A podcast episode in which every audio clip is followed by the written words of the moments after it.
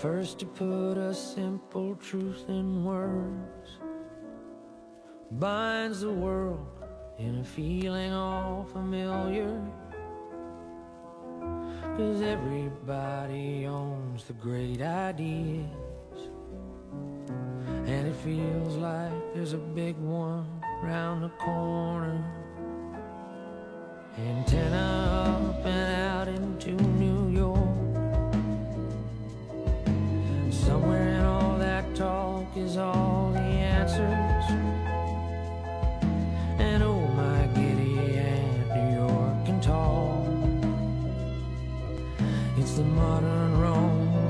So nice to Yoko.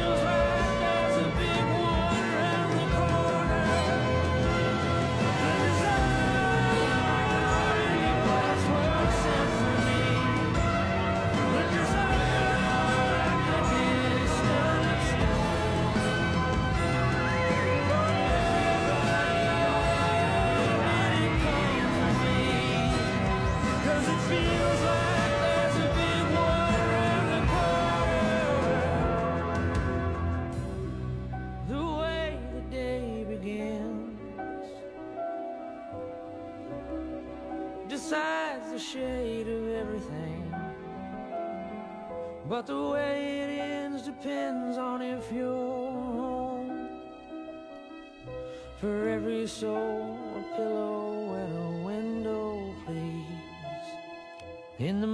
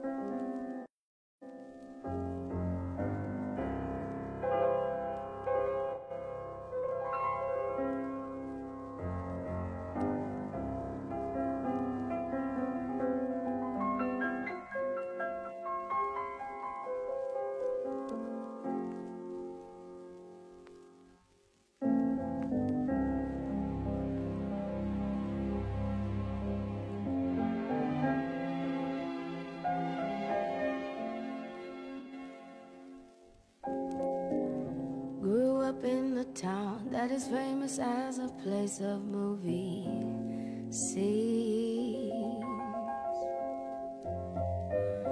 Noise is always loud, there are sirens all around, and the streets are.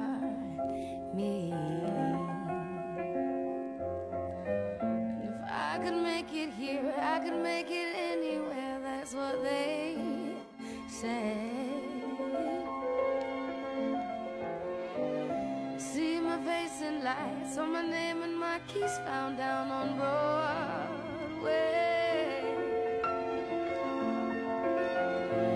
Even if it ain't all it seems, I got a pocket full of dreams, baby. I'm from New York.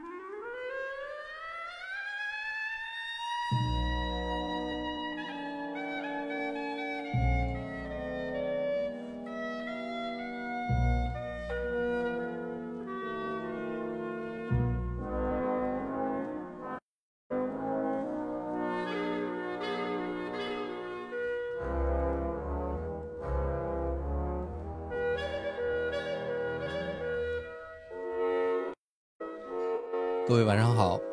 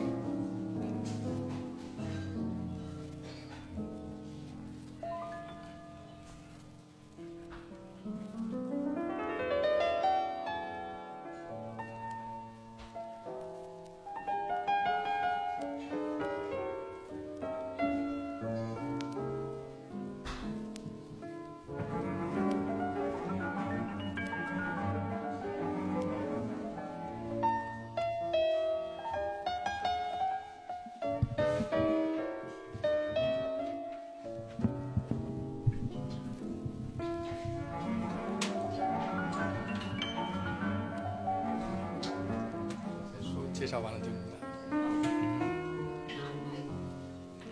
因为这样不用来回分了。对。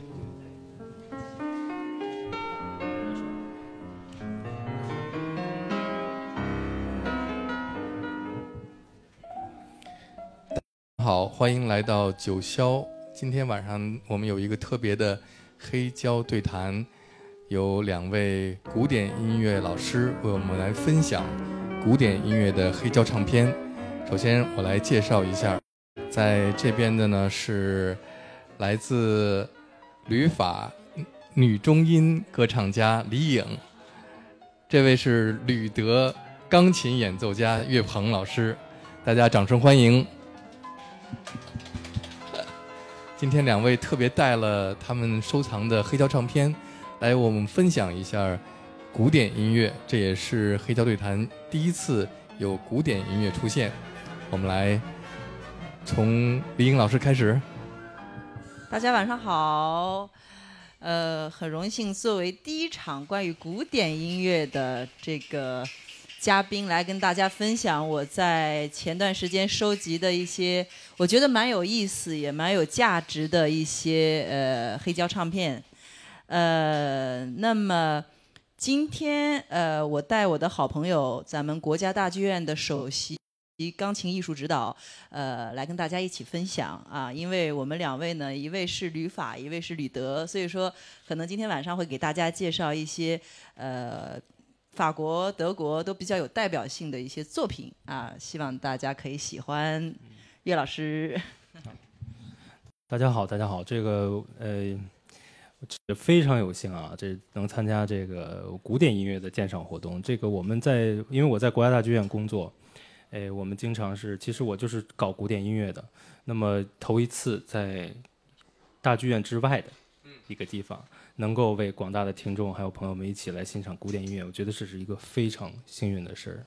嗯。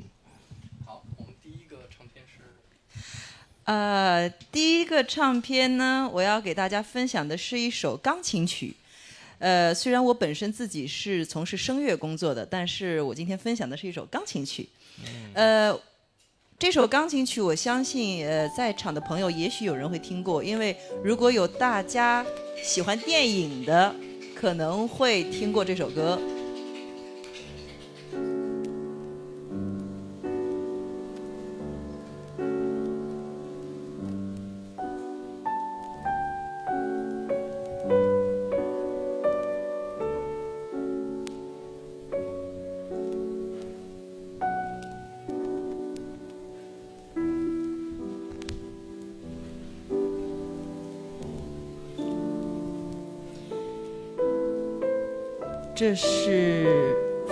非常特别的一个作曲家，叫做 Eric Satie。呃，对我来讲，他之所以特别，是因为呃，Eric Satie，我觉得是我跟九霄的一个纽带。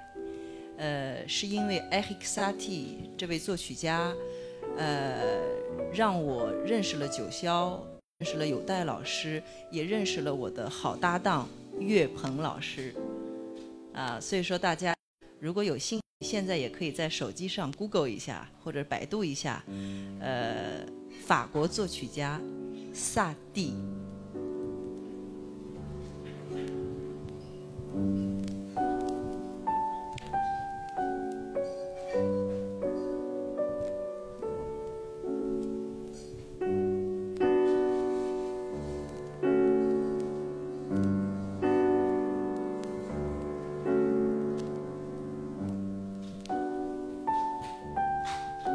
萨蒂其实是一位不仅是对古典音乐，还有对当代的流行音乐有深远影响的音乐家。尤其是这一首作品，刚才李颖也提到，在很多电影里边出现。我记得我第一次听到这首乐曲，就是在一部日本的电影叫《W 的悲剧》，那个时候我才十八岁吧。我看那个电影的时候就被这个音乐吸引了。哎，这个音乐怎么那么好听？我在哪儿听到过？回来就找，原来就是萨蒂的这首作品。这首作品呢，它的原文叫 Gymnopedy 呃，但是它翻译成中文呢，叫做《裸者歌舞》。当时我第一次在中国听到这个歌，是我跟岳鹏老师，我们两个在外地有一场音乐会，然后我们坐飞机回到北京的时候，在呃北京的机场，我第一次听到机场的音乐。有这样一首歌，我跟岳鹏说：“哎呀，我说能在中国听到，而且在机场听到这样一首作品，我说本来是很小众的一首作品，啊，我说很难得能够听到萨蒂的音乐在中国这个土地上开花结果。”你说的这个是在什么时间？呃，两年前，两年前。两年前。嗯，看来首都机场真是了不得，因为。特别适合在机场来播放萨蒂这首作品，因为呃，给得到萨蒂最大影响的一位当代的音乐家叫 Brian Eno。Brian Eno 是一个环境音乐家，叫呃 Ambient Music 是他创始的。那他当年为科隆机场创作了一部最有名的 Ambient Music 作品，叫做 Music for Airport。你会听到很多萨蒂的影响在他的作品里边。而这首作品就是特别，这首作品应该被看作是 ambient music 的始祖。对，刚刚您提到的这个，我觉得我我之前在研究萨蒂的音乐的时候有去看过，包括他有很多很很很奇特的啊创作，像什么家具音乐啊，就是。呃，都是我觉得是我们现在都很难想象的，在那个年代就已经被他创作出来，包括那个年代他跟那个皮卡索啊，跟皮卡索他们一起为舞台剧啊，呃，去创作音乐，然后皮卡索就专门画后面这些这些舞美的，然后他来创作音乐，呃，所以说我觉得即使放在现现在啊，我觉得也是呃非常了不起的作曲家，但是很有意思的是。就这样一位作曲家，他的一生矛盾，矛盾了一辈子，因为他始终自己也搞不明白，我到底是属于轻音乐之父，还是严肃音乐家？因为他这一辈子不喜欢上严肃的音乐学院，然后为了逃避上音乐学院，他会去参军，然后去参军的时候，他又发现，哎呀，太苦了，我又不想参军，那怎么办呢？把自己上半身脱光之后。在这个冰天雪地里边，把自己冻到得了肺炎，然后后来部队就说：“嗯，这个人体弱多病，不太适合当兵，所以就把他从部队给给放回来了。”然后他放回来之后，他就去了法国最有名的高地，所有艺术家都会去的地方。如果法国可能知道那边有红磨坊啊，然后那么他的一生，他的艺术创作就从红磨坊开始。然后结束在红磨坊，啊，所以说他的呃一生最重要的这些时间都是在这个这个蒙马特高地，因为他当时呃本来是富家子弟出身，很有很有经济条件，但是呢后来家道中落吧，啊，这个所有的经济收入、所有的经济支持都没有了，那么他自己不得不。啊，从一个纯严肃音乐家，啊，到去给舞厅的这个这个，呃，比如说伴奏啊，甚至他连第一钢琴手都当不上，他只能做个第二钢琴手。然后给很多在歌厅里唱的比较棒的一些歌厅歌手做钢琴伴奏，弹 就是岳老师现在的艺术指导工作。呃，只是那个时候他在歌厅里给歌手们弹。所以说在那个年代，这首歌《裸者歌舞》其实就是他当时进入他所工作的黑猫俱乐部，啊，黑猫俱乐部的敲门砖，就是为了显示他自己的能力的一个敲门砖。所以说当时的那个呃很有名的这个黑猫俱乐部的老板萨利先生就收了他啊，让他在那边工作。然后慢慢的，他在那个环境下给这些歌唱家们创作了很多可以用来歌唱的卡巴雷的这样的一些风格的歌曲。那么里边有一首歌曲，我觉得是必须要说的，因为我觉得是这首歌曲，呃呃，带我来到了九霄。所以说这首歌曲呢，我在九霄唱过很多次。呃，如果现在在场的朋友有来过，之前有来过看过的，就知道这首歌呢，名字是张友代先生亲自取的名字。然后对，然后也是因为这首歌啊，这个呃，我觉得让现在很多啊，我们的我们的这个我和九霄的媒人来了。呃，因为刚刚我跟友代老师说。哎，我说我们当时是怎么认识的？哦，对，是因为萨蒂的音乐认识。但是在之前呢，哦，我说对，我说有一个媒人特别重要。有一天我在一个呃活动上面演唱这首歌，然后我唱完了之后，我的一个好朋友就过来说，说李颖，我要给你介绍一个朋友，你认识张友代吗？我说不认识。然后他说，那我要给你介绍一个朋友。后来。那么我这位好好闺蜜就成了我跟有代老师和九霄的这样的一个联络人啊，所以说呢，后来我在九霄的呃十五年之后吗？十阔别十五年之后的再次开启的那时候，有代老师让我来九霄演了三天，然后这三天我每天晚上都在唱这首歌。当时我很忐忑，因为我没有在 club 里边演出的经验。然后呢，这个嗯，在座的岳鹏老师知道，因为古典音乐的这个工作基本上都是在音乐厅进行的，啊，所以说那天我说，哎呀，心里非常忐忑。所以说呢，呃，有代老师说，你只需要把这首歌唱好就很很棒。所以说我说好，我说今天也要把这首歌给大家带来，让大家听。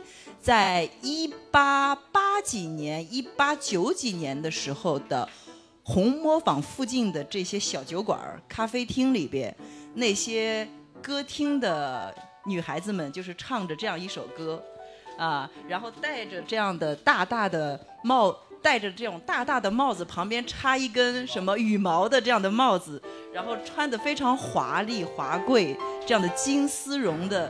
拖尾的长裙，然后唱起了这首《帝国名伶》，啊，讲的就是一个女孩子走在大街上如何去吸引别人的眼球。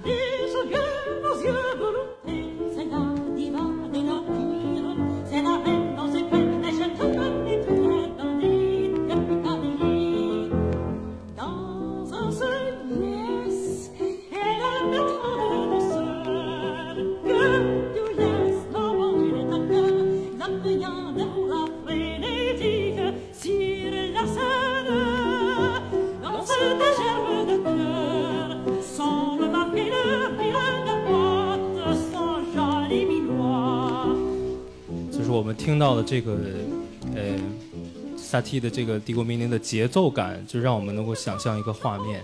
所以音乐其实有的时候它就是在营造一个很美的气氛，让我们有一个想象的空间。就我们看到了不同的画面，然后想起不同音乐，就会有一段故事要发生。所以萨提的音乐就有特别强的这方面的特点。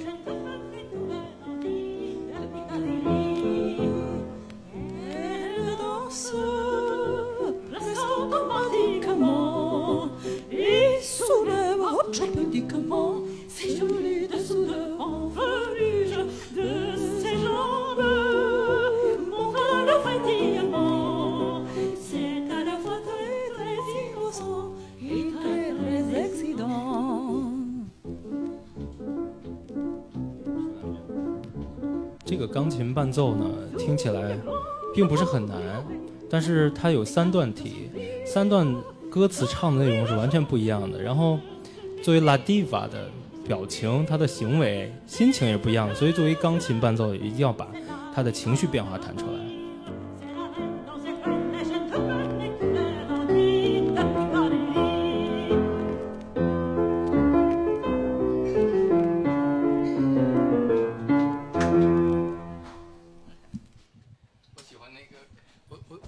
钢琴在最一开始对等待他进来的那一段对对对，啊，对他那个嘣，他那个等待他进来那一段就是嘣不啷嘣不啷嘣不啷嘣不啷，那个地方其实就是一个很做作的女孩子，扭着腰就出现扭着腰，其实身材可能也不怎么好，然后 但是她的羽毛一定要颤起来。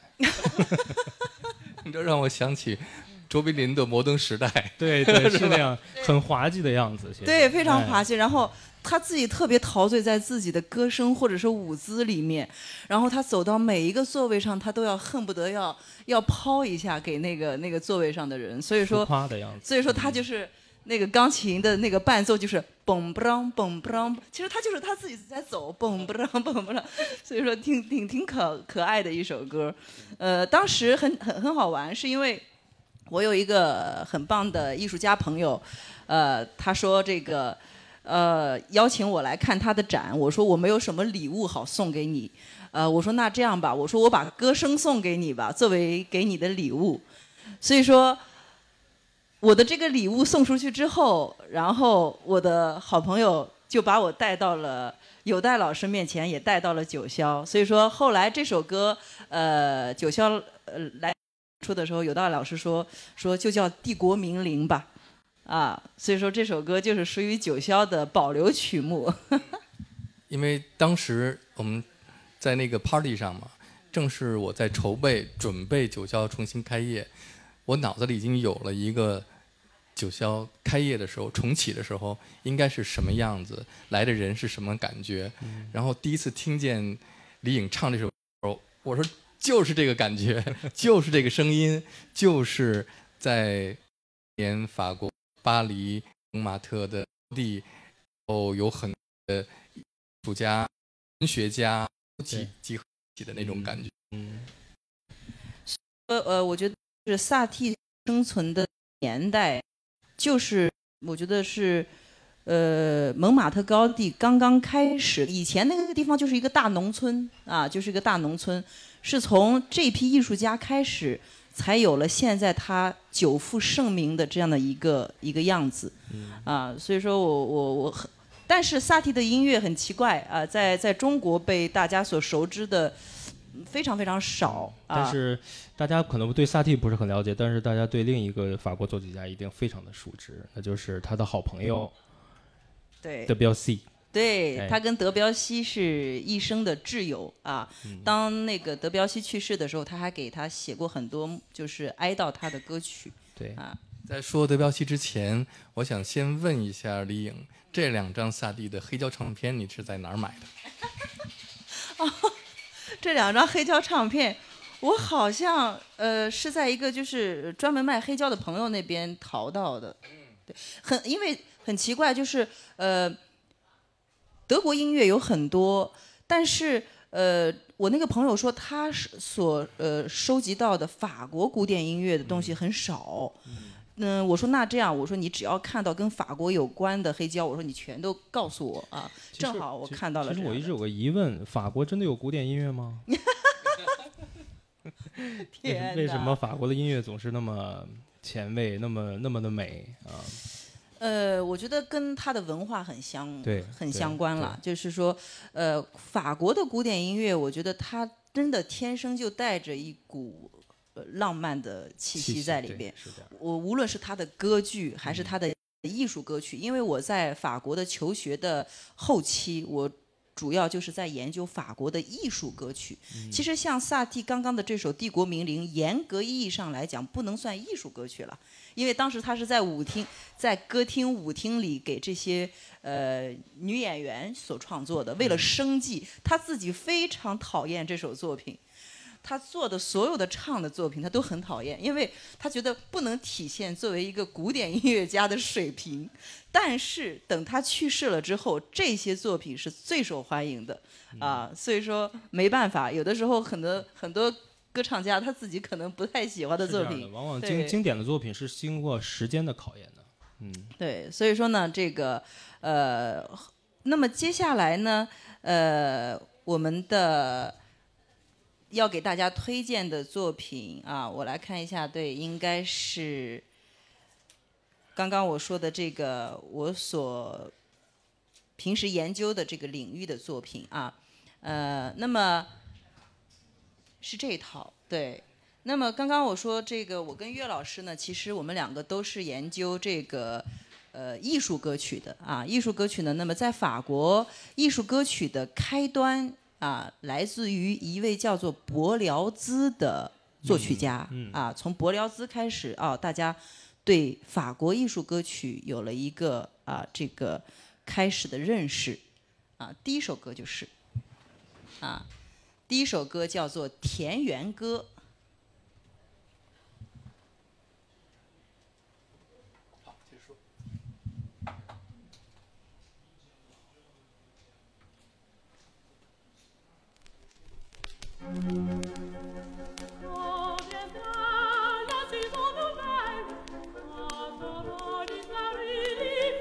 这首歌讲的是一对恋爱的情人，他们两个这个做好三明治，拿上自己家园子里采摘的水果，然后一起出去郊游。春天来了，去郊游的这么一个场景，啊，所以说叫田园歌。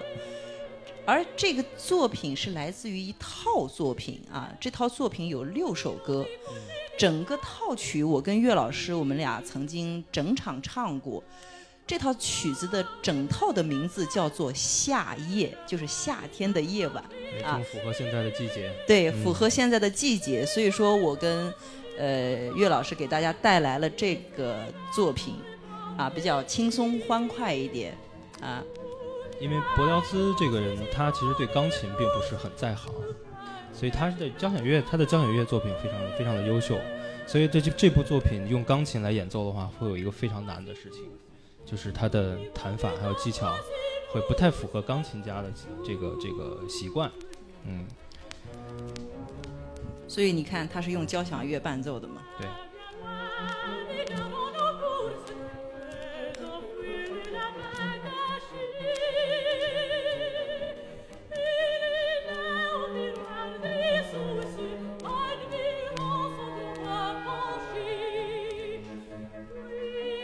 从和声进行上面听，已经突破了一些古典音乐的圈子。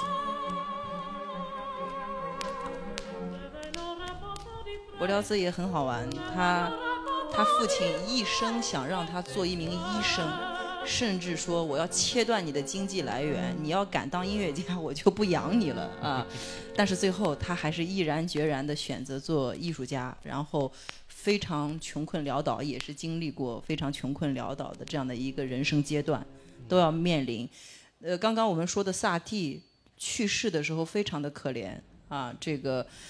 嗯，人生后半阶段基本上都是在向他的弟弟或者他的老板乞讨，才能付得起自己的房租，啊，所以说这是艺术歌曲在法国的开端啊，是由这位叫做伯辽兹的作曲家开始的。呃，那么大家会说，哎，什么叫艺术歌曲啊？其实呢，这个大家知道，这个呃，一听到哎呀，唱美声啊，唱古典音乐，呃，大家可能先入为主的会想到歌剧啊。这也是为什么我今天请岳老师来，因为岳老师在我们最中国最高的这个这个国家大剧院系统工作，而且所有的歌剧只要进入国家大剧院投入制作，第一步都要先到岳老师这儿来。如果它是一个生产线的话，第一步先到岳老师这儿来。岳老师要给大家做音乐作业啊，要跟所有的艺术家们要合奏啊，要去做音乐作业啊。所以说呢，那么呃，但是呃，我们的美声啊，在唱的时候，除了歌剧，我们还有艺术歌曲。对啊对，那么呃，很简单的来区分一下，就是说，艺术歌曲是在三五分钟之内要讲明白一个故事，有的时候它会甚至连一个主题都没有，它只是突出一种意境，比如说我要写月光，描描写一下今天晚上的月光啊，是悲伤的，还是呃还是喜悦的，啊，它会通过钢琴，通过人的声音控制去描写一个场景，一种意境，啊，呃，那么歌剧呢，大家都知道会通过两三个小时，甚至像瓦格纳的歌剧会通过五六个小时去表达一个故事情节，啊，对，歌剧是一个非常综合体的一个艺术音乐艺术形式，它有交响乐，有声乐，当然还有舞台表演、舞蹈，甚至还有舞美啊，还有灯光等等非常丰复杂的一个一个综合体。那么艺术歌曲其实更局限于在舞台上的一种室内乐的形式。对，哎，就是作曲家专门为歌唱家和器乐专门创作的一个呃作品形式，所以它要比歌剧怎么讲要简单啊，但是它要比歌剧更加细致，也是那个时代的流行歌曲。可以是这么说，可以这么。说，可以这么说，呃，对，比如说那个，嗯比如说那个年代哈，就是说大家也没有微信，也没有什么都没有的时候，那晚上也要有社交活动的嘛。嗯那么很多作曲家在那个年代晚上就会到这些社交活活动场所，然后把自己创作的这些。呃，通俗易懂的三五分钟就可以让大家听明白的一些歌曲，而且在唱的时候可能没有需要那么这个高超的技术啊，呃，这样的一些作品，然后弹奏给现场的观众听。为什么呢？因为他们要生存。他们在座的观众里边，可能就有银行家，可能有银行家的爱人喜欢唱歌啊，可能当天晚上听到这么一首歌，哎，好听，哎，我买回去我也唱一唱啊。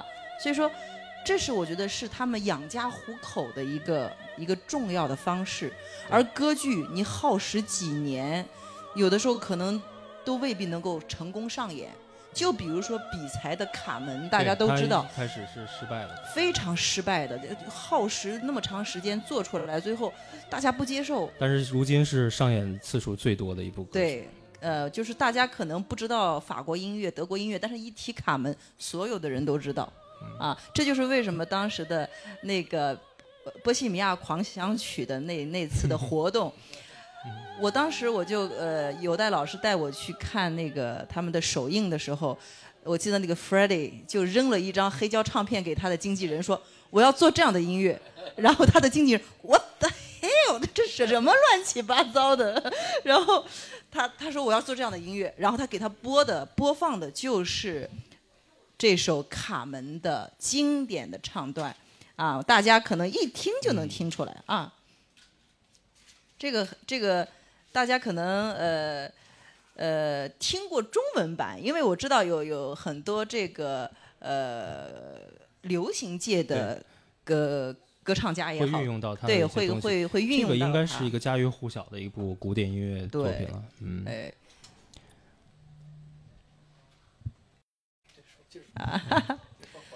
那么卡门卡门这部歌剧呢，其实呃大家都知道，它的作曲家是乔治比才。那比才是一个呃怎么讲啊，是一个非常有才的作曲家。我总结他的作品有一个特点，就是他的技巧性他的钢琴作品非常难弹，他的声乐作品非常难唱，还有一点就是他的民族性非常的强。是的，是的，是的，嗯是的，这个民族性是什么呢？就是比如他用到西班牙的一些音乐啊，还有一些欧洲少数民族的节奏，还有和声，会用到他的作品当中，会显得非常非常有特色。对的。呃，大家如果有兴趣去听他的作品的话，特别是从我的声乐的作品角度来讲，无论是从他单首的艺术歌曲，还是从他的咏叹调哈，嗯，大家经常会听到一些异域风情的东西，啊，比如说这首卡门的经典唱段《爱情是一只顽皮的小鸟》啊，呃，那么这首歌呢，就是卡门整部歌剧它的出场曲，所有人都知道卡门风情万种啊对，觉得这是一个什么样的男人都降服不了的女人。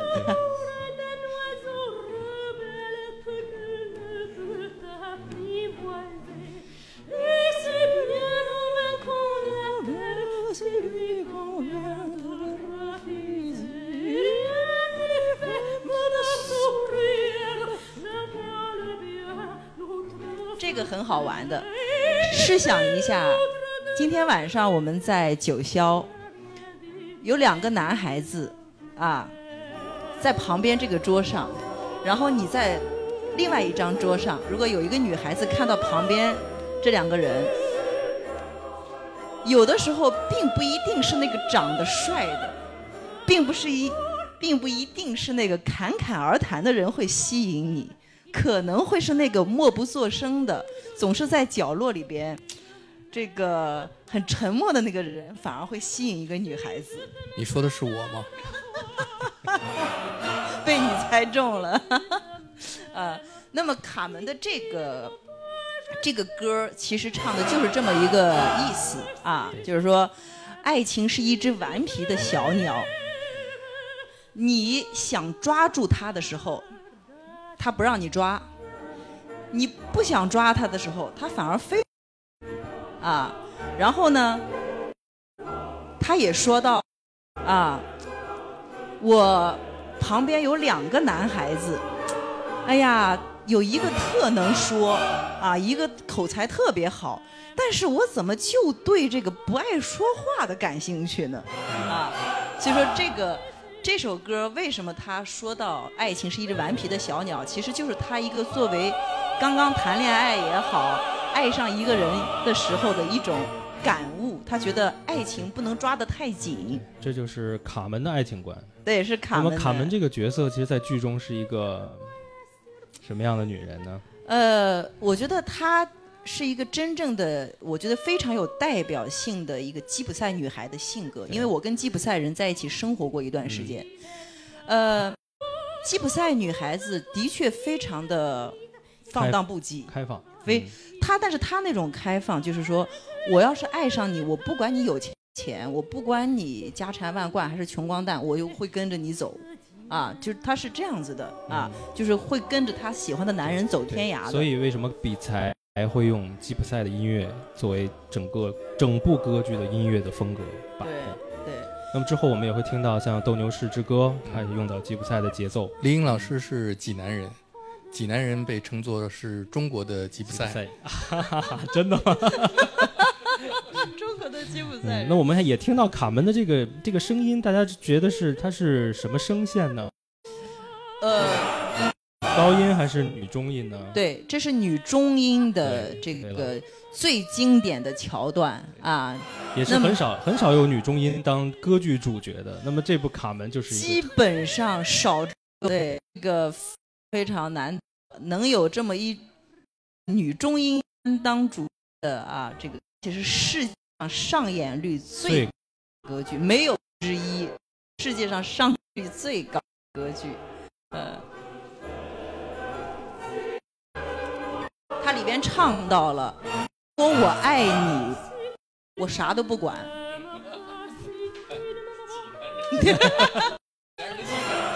然后他说：“如果我不爱你，你爱咋咋地，就是 对对，就爱咋咋地，就是这个意思。”然后他他唱到最后这一句的时候，他把一枝合欢花切记是合欢花。呃，有很多呃剧院我看过他们排的时候扔一朵红玫瑰，其实不是，人家扔的是一朵合欢花。他把那个合欢花，他围着他喜欢的那个男孩子转了好几圈儿。你不是不跟我说话吗？我看上的就是你。啊，他把一个合欢花啪就砸在了那个男孩子的脚下，然后这个男孩子还木木讷讷的，干什么你这是？然后，但是呢，命运的车轮就在那一刻改变了。那个男孩子把这个合欢花拿起来看了看，想了想，也鬼使神差，让他把这个合欢花就插在了自己的那个西装的里边那个里里口袋里边了啊。所以说呢，那么从那之后，这个花儿就在这个男人和这个女人之间开花结果了。嗯，当然之后他们的剧情的发展、故事的发展，还是要冲突的，一定要对对。这个爱情有幸福的时候，也有也有不开心的时候。所以说，他们发现他们的爱情价值观，他们的呃整个的生活的这个这个背景都是差异非常大的。他爱的这个男人是一个非常传统的，就是受受他那个嗯，他所所信奉的那个宗教的那种束缚非常深的这么一个循规蹈矩工作的一个男孩子。啊，然后家里还有未婚妻，还有老母亲，然后需要他养，然后但是卡门不一样，卡门是走到哪儿我就是，嗯，所有人都得依着我，就是这种性格，所以说他们的文化是从根儿上完全不一样的。但我觉得主要还是因为星座和血型的不同。比如说，比如说这个刚刚我们提到的萨蒂，我觉得很有意思。我为什么说萨蒂是 是是我我们的媒人啊？我觉得我的好朋友小玉也在现场。首先，小玉是第一媒人，啊，第二呢，萨蒂是第二媒人。为什么啊？萨蒂跟岳鹏老师的生日差一天。所以说我跟岳鹏说，我说以后呃这个疫情解禁了之后，我说我们可以办一场音乐会。我说想知道我是什么星座，可以上网查一下萨蒂的生日。对，我说你俩一个星座的啊，呃，然后所以说这个，你看，我觉得真的是因为小玉，因为萨蒂，我们慢慢大家相识啊，然后才有今天大家坐在一起听谈音乐，蛮有蛮有意思的一件事情。呃，那么刚刚呢，我们听完这首卡门的《咏叹调》之后，我们也可以听听呃卡门的另外一首呃这就是故事发生转折的一首故事发生转折的一首作爱品。情悲剧的开始。对，这首可以由咱们的呃这个岳鹏老师给大家讲一讲啊。《斗牛士之歌》，这也是一部就是呃耳熟能详的作品了，节奏感非常强，充满了英勇坚呃坚强的勇士般的音乐风格，也是对男中音啊咏叹调里面非常有力的一首作品。一般男中音的，嗯，大家可以听到这个强有力的十六分音符在乐队里奏响。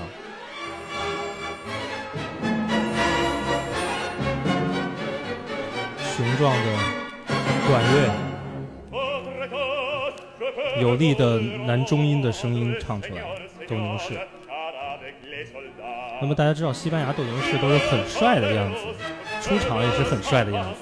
这部歌剧里的男中音的角色都是这样的。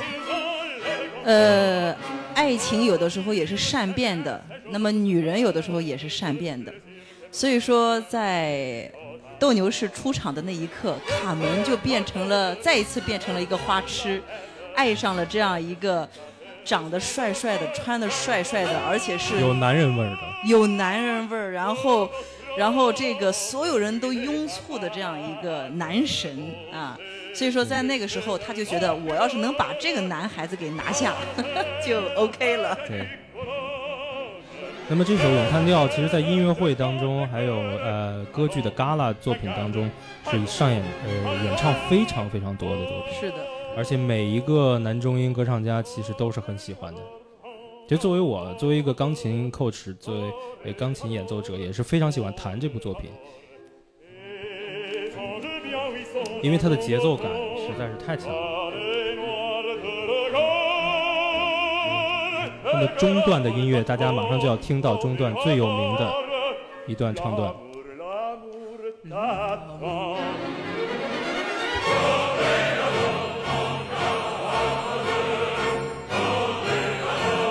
合唱的加入呢，呃，合唱的加入让让这部音乐就更显得有雄壮有力。了。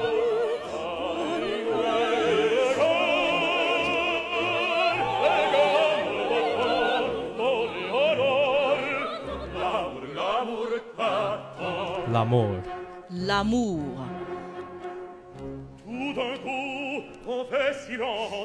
他这首歌其实唱的就是他在那个，他因为他是斗牛士嘛，他就在跟那个那个牛搏斗的时候的场景啊，他就是在向大家炫耀，我当时是怎么把这牛给给搞定的。然后当时，哎呀，上他旁边围了一圈女孩子啊，围了一圈女孩子。然后呢，他就把卡门给看在眼里了，别人都没看上，就看上卡门了。但是卡门这时候还有个男朋友，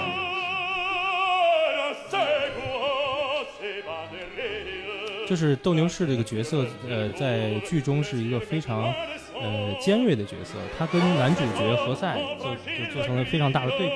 对，一个非常有攻击性的男人和一个温文尔雅的一个内心比较丰富的男人的一个强烈的对比。对。那么卡门也是在这两个男人之间的一种游离也好，一种纠结纠缠也好，那么就形成了一部悲剧。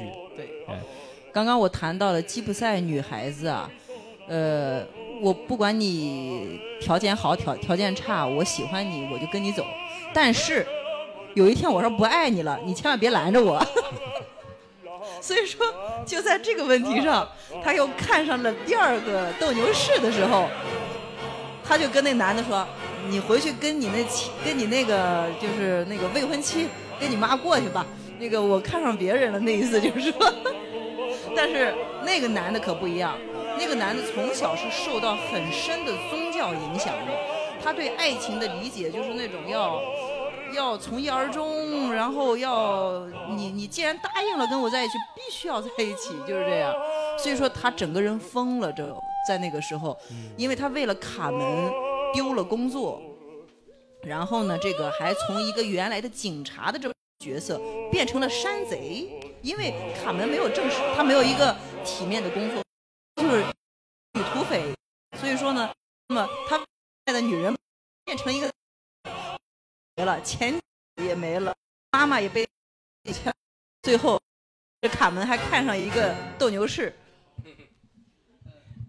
我在这儿说一下啊，嗯，我人生第一次约会，上高中的时候，约的第一个女孩儿是去看歌剧《卡门》，对，我记得是高一还是高二，那是郑晓英老师指挥的歌剧《卡门》，是中国歌剧院第一次完整的演《卡门》这个歌剧，嗯，在天桥剧场。啊，肯定是中文版的。对，中文版的，呃，不是吧？啊，中文版的，对，就是好像从近一两年吧，才有原文演唱的《卡门》，啊、好像以前我听说都是中文版，特别是郑老师指的，对不对？对一般郑老师指的都是中文版的，嗯对。呃，所以说你看，刚刚大家就是我们在聊天之间、聊天之余，就把这个歌剧和艺术歌曲的一个简单的一个区别给大家跟大家聊了一下啊。那么我们现在再回到呃浪漫的法兰西的，我给大家介绍呃一首啊，呃介绍弗雷的吧啊，我看一下啊，弗雷的好，有一位呃法国可以说是演唱法语艺术歌曲最有名的，呃是这个第二的，对第三第三首，第二面的第三首。那么刚刚我们谈到了爱情，哎呀，法国总是跟这个爱情分不开，无论是歌剧还是 还是这个艺术歌曲。这套作品叫做《一日诗》。一日诗是什么意思呢？就是说，刚刚我说到了这个艺术歌曲啊，它的根基都是音乐谱在诗歌上，就是用诗歌做词儿。艺术歌曲是最好的音乐和诗歌的一种结合体。对，嗯，最好的音乐和诗歌的结合体。那么，呃，这个作品呢叫做《一日诗》，就是在一天之内发生的故事，就是讲一见钟情到两个人的相处开始吵架，后来发现俩人并不适合在一起，啊，最后说还是永别吧，就是这样的一个意思。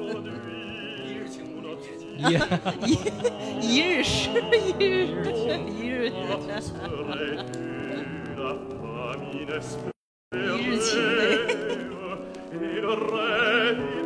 这首歌的名字叫做《相遇》或者叫《邂逅》啊。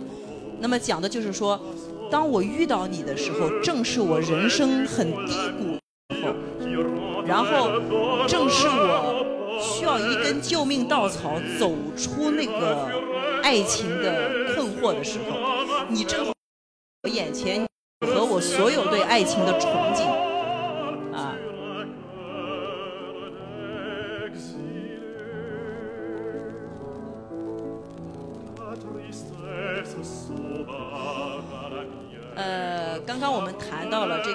家晚上出去社交啊，是一个非常重要的生财之道啊。这位谱曲的作曲家叫弗雷，这位弗雷呢，就是这样的一种社交方式的受益者，他也是一辈子穷的不要不要的啊。所以说呢，这个在那个时候，他很幸运，他有一位老师，他的老师呢，每天晚上会带着他出席很多上流社会的沙龙活动。那么在这些沙龙上，就会有人来买他所做的曲子，啊，所以说艺术家就是靠这样的方式生存下来。当然，对于弗雷来讲，他的这种生活方式还源于他不幸的婚姻生活。他晚上实在不想在家待着，所以说就是一举两得的事情啊，又可以卖掉自己的作品赚赚生活费啊，又可以躲避家庭，开始吵架。听，从相遇到开始吵架，钢琴钢琴就必须把把吵架的样子弹出来。对，你听那所以它的音音符很多，就像我们吵架的时候会说很多话，哎，不同的词语或者反复重复这样。尤其是法语，对。就说说到法语，其实可以跟李颖老师聊一聊啊，就是就艺术歌曲这个词，其实我们中文是有一个没有单独的一个词的，对不对？我们叫歌和曲，那么就是有歌就是有人唱，对不对？曲就是要有人弹，对吧？好，艺术歌曲那是要更高一级别的歌曲。那么法语的艺术歌曲，它的法语叫 melody，melody，melody 对。melody 哎，其实这个也并不是一个单独的词嘛，它是个旋律的意思，对不对？好，还有就是呃，俄语，俄语你知道艺术歌曲怎么叫叫 romance，？romance，对，哎，就是浪漫，那浪漫就证明这是浪漫时期才出才传入到了俄罗斯的一种一种的。那么德语，还以为是叫荷尔蒙。荷尔蒙是哪个国家的语言？是哪个国家的艺术歌曲？一定问，它这个词一定不是中文词。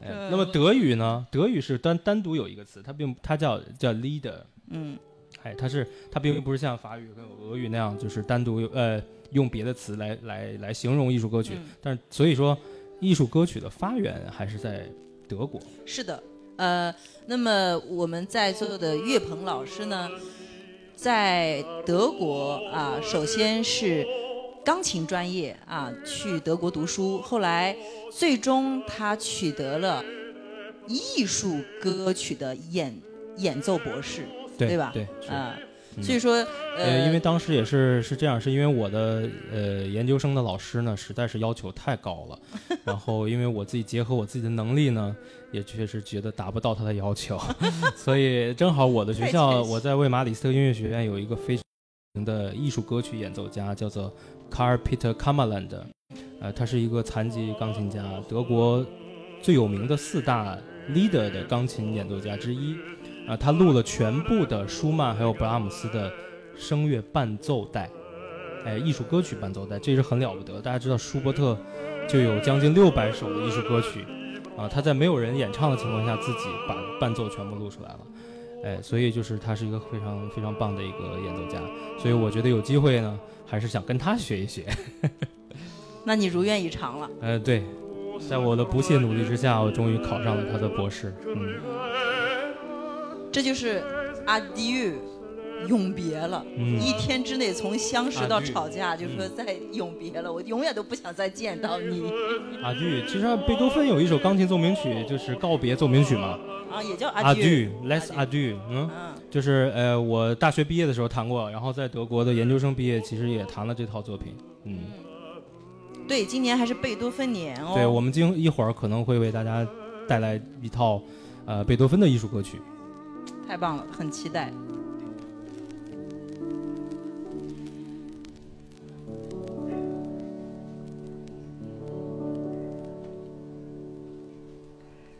嗯，法国音乐的味道。刚刚我们听了很多古典音乐啊，这个也许会有有朋友们说，哎呀，有没有点轻松的？啊，我我我我考虑到了这个问题。我 我们都听的都是很轻松的音乐啊。对对，呃，我前段时间刚刚收了一张呃唱片，我觉得很令我惊讶。呃，我们先听一听啊，先听一听这个这个呃歌者的这位歌者的声音啊，第一首歌就可以。呃，这首这首歌呢叫做《蓝色天空》啊，大家一听，哎，好像就是跟流行沾点边了啊。那么演唱者呢叫做 Kirite Kanava，啊，是一位新西兰籍的女高音歌唱家啊。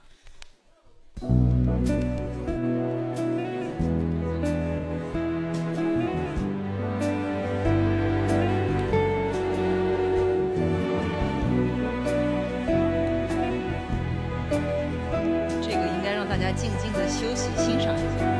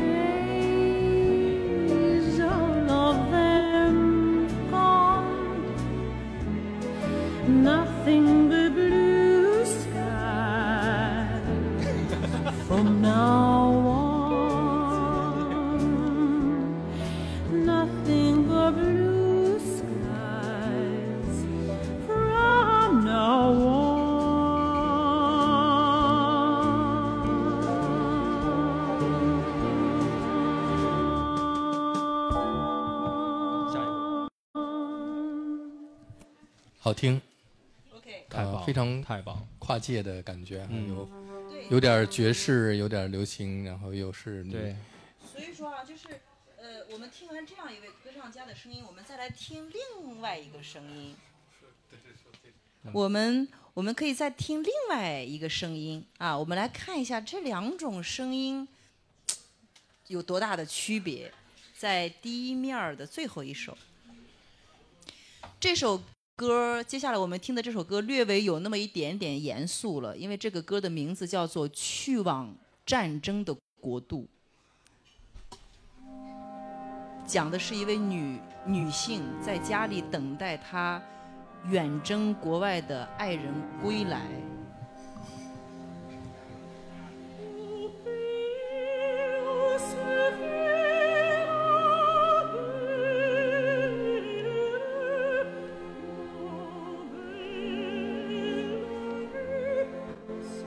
可以想象音乐让人充满了期待。对，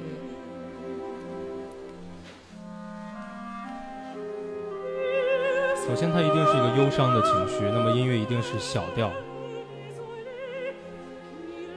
这首歌的作曲者叫做 Henri Duparc。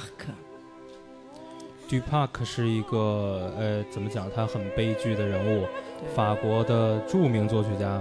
对，呃，他在他是精神病去世的，他死之前把自己的所有的作品基本上全都烧掉了。现在我们仅听到的仅存的只有十三四首的样子。就是非常少。嗯，我有幸弹过弹过他的呃 chanson t r i 啊，呃，在我在法呃我不是在法国，我是在在荷兰，荷兰呃 e n s h e 的 e n s h e 的那个城市参加这个一个艺术歌剧比赛的时候，在决赛的时候弹的这《双双 T》这一首歌，非常的好听，在里面也听到了周杰伦经常用的和声。我为什么要选这首歌？其实大家都知道，我们现在还处于疫情期间，在疫情最严重的时候，我还记得在呃各大网络平台、电视、报纸，呃都在说我们的医护人员去到前线去拯救我们的人民。我正好听到这首歌，而且我相信在那一刻有很多女性在等待着他们的爱爱人回家。正好我听到了这首歌，而且这首歌是我自己亲身唱过的啊！我在法国的时候亲身唱过，但是我一直没有机会在中国唱它。嗯，也是因为嗯，我觉得这首歌真的不是特别特别适合放在任何一场音乐会来唱的，因为它比较严肃啊，情绪也比较忧伤一点。呃，所以说我可能平时在音乐会当中放的更多的可能是《玫瑰人生》啊、《秋叶啊》这种类型的音乐。像如此严肃、如此的忧伤的音乐，我尽量避免啊。但是此次疫情的到来，我觉得我会改变我的想法。以后在音乐会上，我会跟岳老师，呃，共同来打造这首歌，因为我觉得这是我们全世界人的记忆，也是我们中国人一代人的记忆。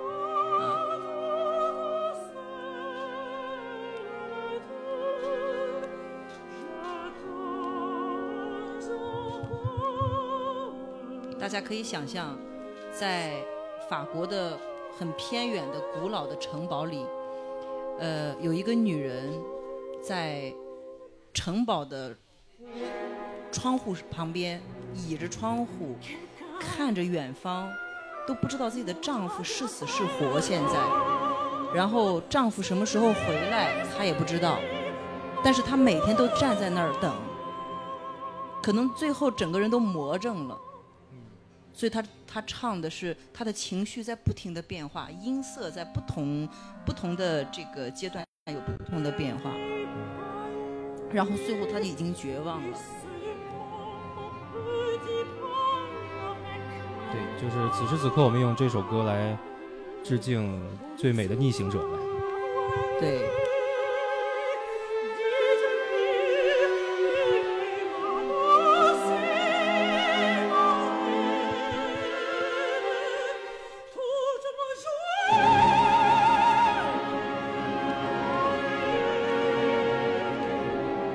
d u p a r k 他的一生当中的每一首艺术歌曲都可以称作为一首咏叹调。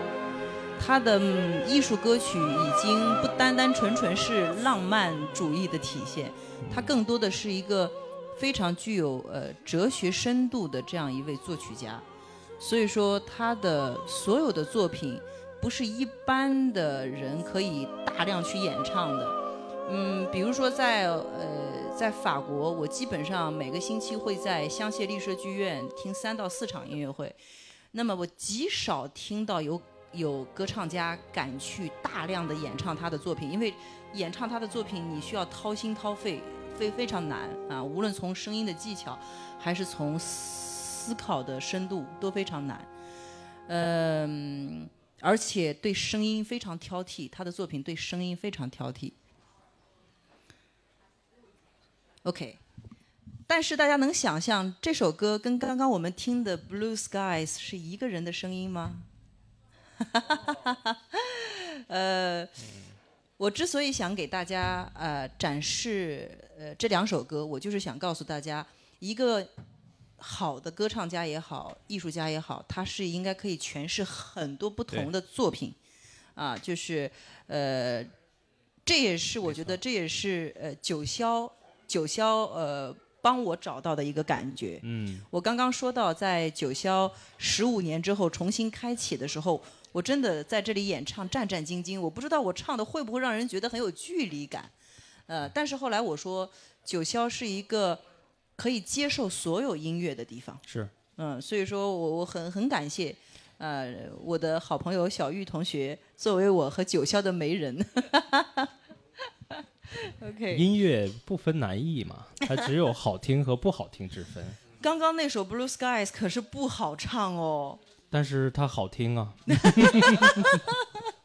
呃，我相信很多这个从事古典音乐的这歌唱家，可能每天都在唱歌剧、咏叹调或者怎么样，但是真真正正让他他塌下心来唱一首流行歌曲，真的不是那么容易的，啊、呃，丽颖，你在法国读书的时候，学习的过程当中，每一首学的呃艺术歌曲也好，呃歌剧咏叹调也好，或者是反正每一首每一部作品，你都要去理解里边的不仅仅是歌词的意思，很多都要去理解。这些理解的过程是老师告诉你呢，还是你自己去挖掘？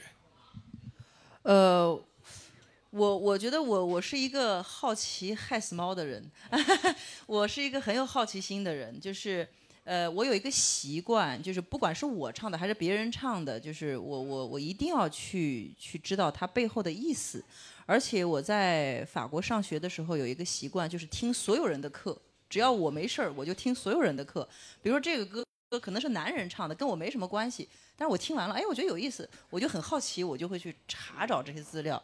久而久之呢，可能这些作品量也好，故事啊什么就积累下来了，啊。然后呢，那么呃呃，我还记得当时我这个在法国最高的就是关于声乐的文凭叫做演唱家文凭啊。那么呃，我拿到这个文凭的时候，我是以第一名的成绩毕业。当时我的院长就找我谈话，他说你你之后要要回国吗？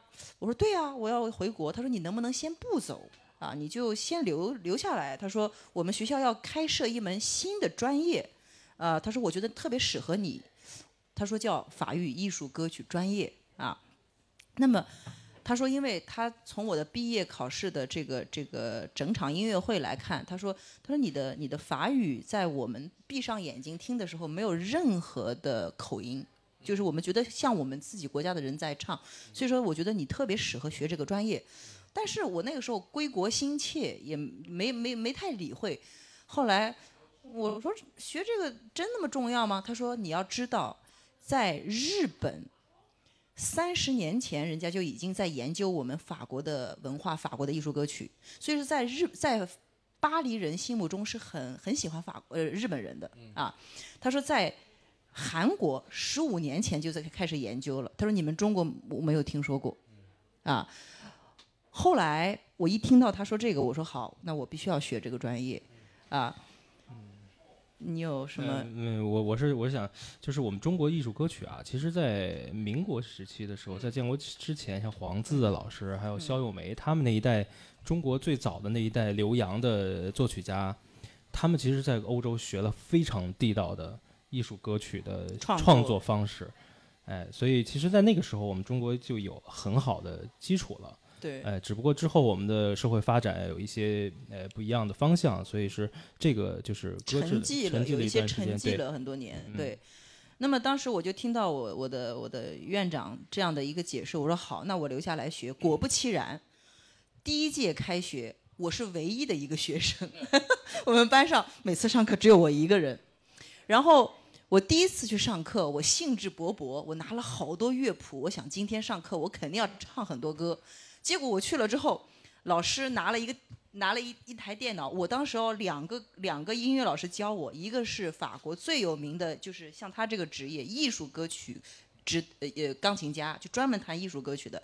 第二个就是刚刚我说呃给您听的有一位，就是那位一日诗啊，对，这位老先生的弟子啊，也是现在呃法国最有名的演唱艺术歌曲的大师。他们两个来教我一个人，然后这个那个第一次上课，这位歌唱歌唱大师就问我说：“哎，他说那个你们你你们中国有有有请我去过啊，中央音乐学院哈有请我去过讲过法语艺术歌曲。他说呃，我觉得你们中国将来还是会有有有很好的在这一块儿的一个研究的方向啊。他说你要好好学。”我说是啊，我说我今天给你准备了很多歌啊。他不不不，他说我今天给你上地理课。我说地理课，后来他说对啊，他说你对我们这个国家都不了解，你都不知道我们每个省份、每个地区说什么样的方言。就像我们到你们中国想听你们中国的京剧，那戏曲有太多了。对，他就给我打个比方，我觉得哦，原来学这样的东西，你必须要从人家的根儿文化开始学，不是你唱的多好就管用的，在那个时候啊。所以刚刚呃有戴老师这个问题，我觉得可能这算是我的一个回答吧，就是那下面就请李英老师用法语的方言演唱 演唱一首。是这样，我我我觉得就是，嗯，刚刚一直在跟大家聊法国的这个音乐哈，我觉得稍微可以稍微收收官，把主场交给我们的钢琴家岳鹏老师。在收官之前，呃，给大家呃听一首轻松一点的音乐啊，也是法语，但是我相信很多同在座的朋友们应该听过啊，呃，那么我们先放音乐啊，大家一听可能就知道了。对，我看是第几啊？呃，第二面的第一首。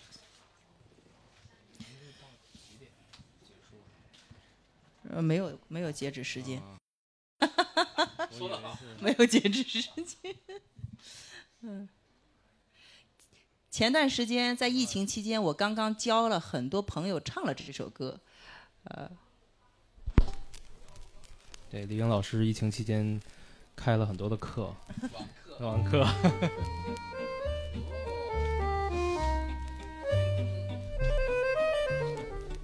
这个是八扬琴是吗？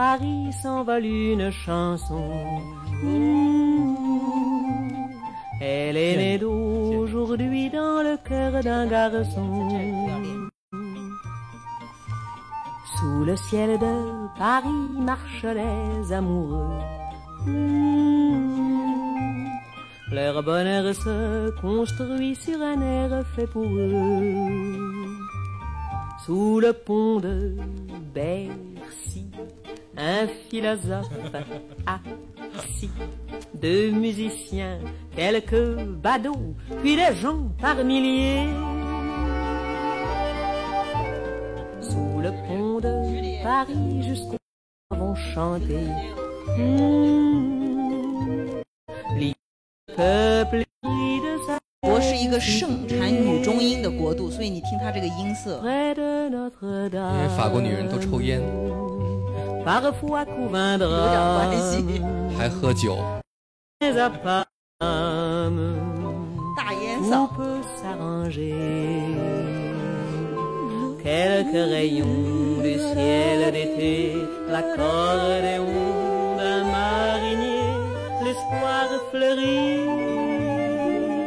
Au ciel de Paris. Sous le ciel de Paris coule un fleuve joyeux. Mmh. Il endort dans la nuit les clochards et les gueux.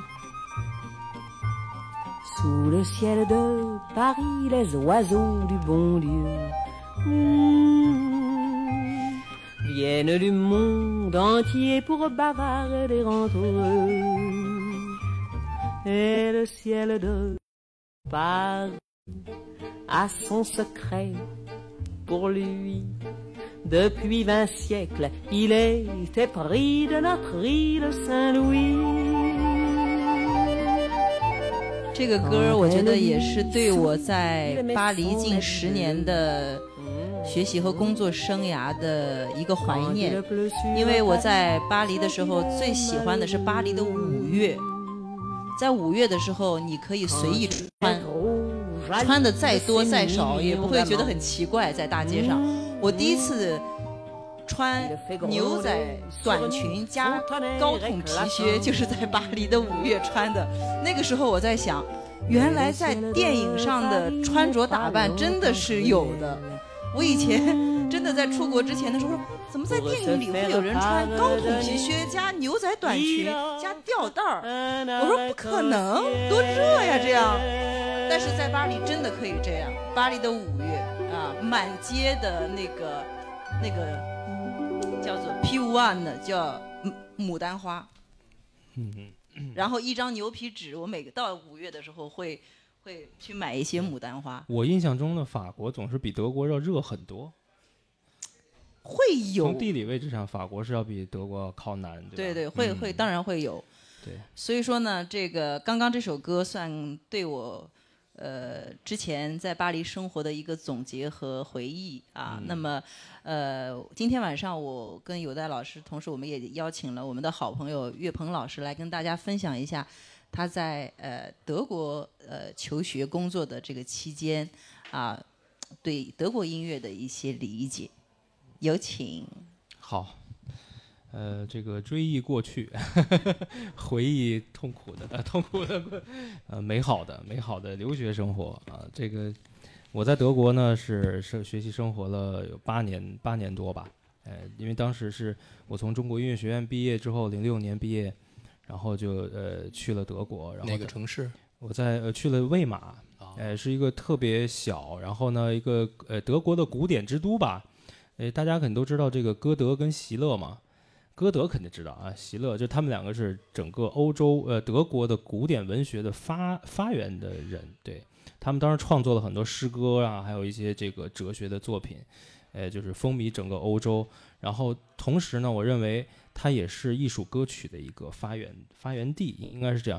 因为舒呃舒伯特，大家都知道舒伯特这作曲家，他当时改编了很多的这个歌德的诗啊，嗯，他其实当时也亲自把自己改编的歌德的诗歌作品 寄给歌德，但是歌德认为你这个啊小学生太年轻了，我根本就是把他的信都退回来了啊，所以是这样。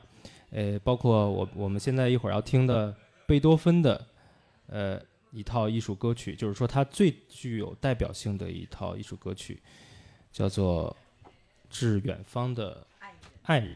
嗯，哎，对，今年哎要强调一下，今年是贝多芬年啊，呃，就是，所以我们要追忆一下贝多芬。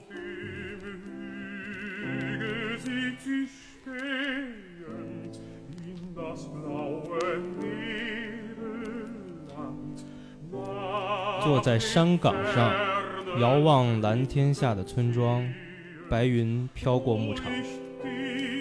其实这就是呃典型的一种诗歌的表现啊。首先是风景、人文、地理、环境的一种营造，所以钢琴，贝多芬在创作这个作品的时候，我们听到钢琴也是很平缓的，作为一个背景音乐的特性。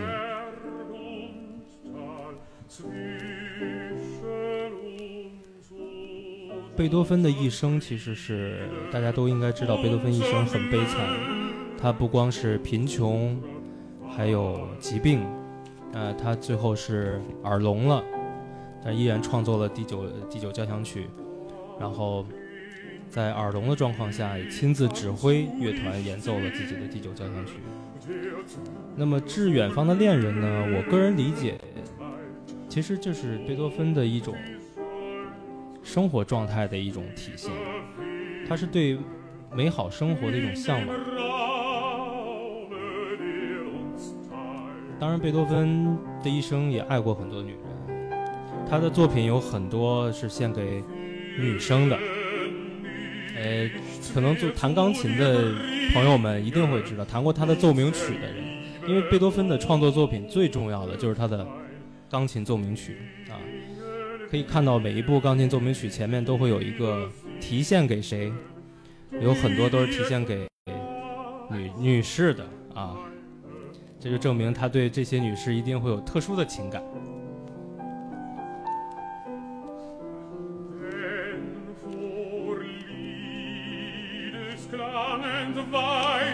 对这个讨论八卦其实很有意思啊，这个古典八卦。其实我们之前经常讨论像舒伯特、呃舒曼、舒曼还有勃拉姆斯他们之间的故事。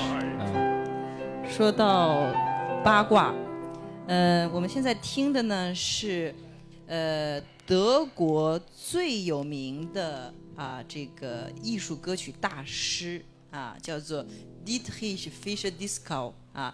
那么，呃，我觉得应该没有人超过他在艺术歌曲领域的一个成就成就，对吧？是这样的。因为你刚刚说到八卦，有待说到八卦 啊。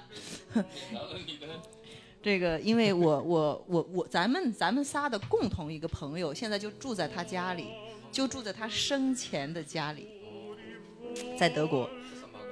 然后呢，听我说，就是他的儿子天天跟咱们这个朋友说啊，这个他爸爸年轻的时候很多趣闻啊，嗯，这个，呃呃，这个比如说，嗯，这个大家都知道这个伯恩斯坦嘛，对吧？这个大指挥家啊，他的第三任妻子就是伯恩斯坦给介绍的，啊，是当时他们工作的那个剧院里的一位售票员。嗯啊，然后呢，这个包括他的这个 disco 的儿子啊，这个每次谈新的女朋友，这边谈着吃着饭，他得让他大儿子在旁边坐着，远远的看着，然后那女的一走，马上问：“你觉得女的可以吗？”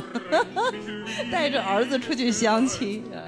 所以说，其实艺术家、音乐家，呃，他也是，我觉得也是需要一个啊，这个我我对凡人的一面啊。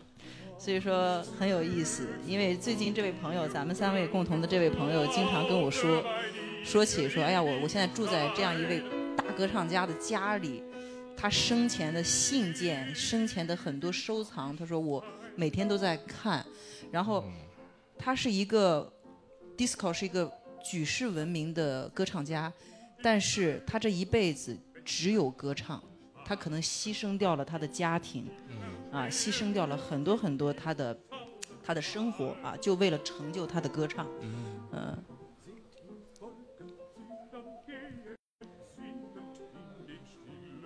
我记得我第一次听到有人提到他的名字，是我还没有出国之前上大学的时候。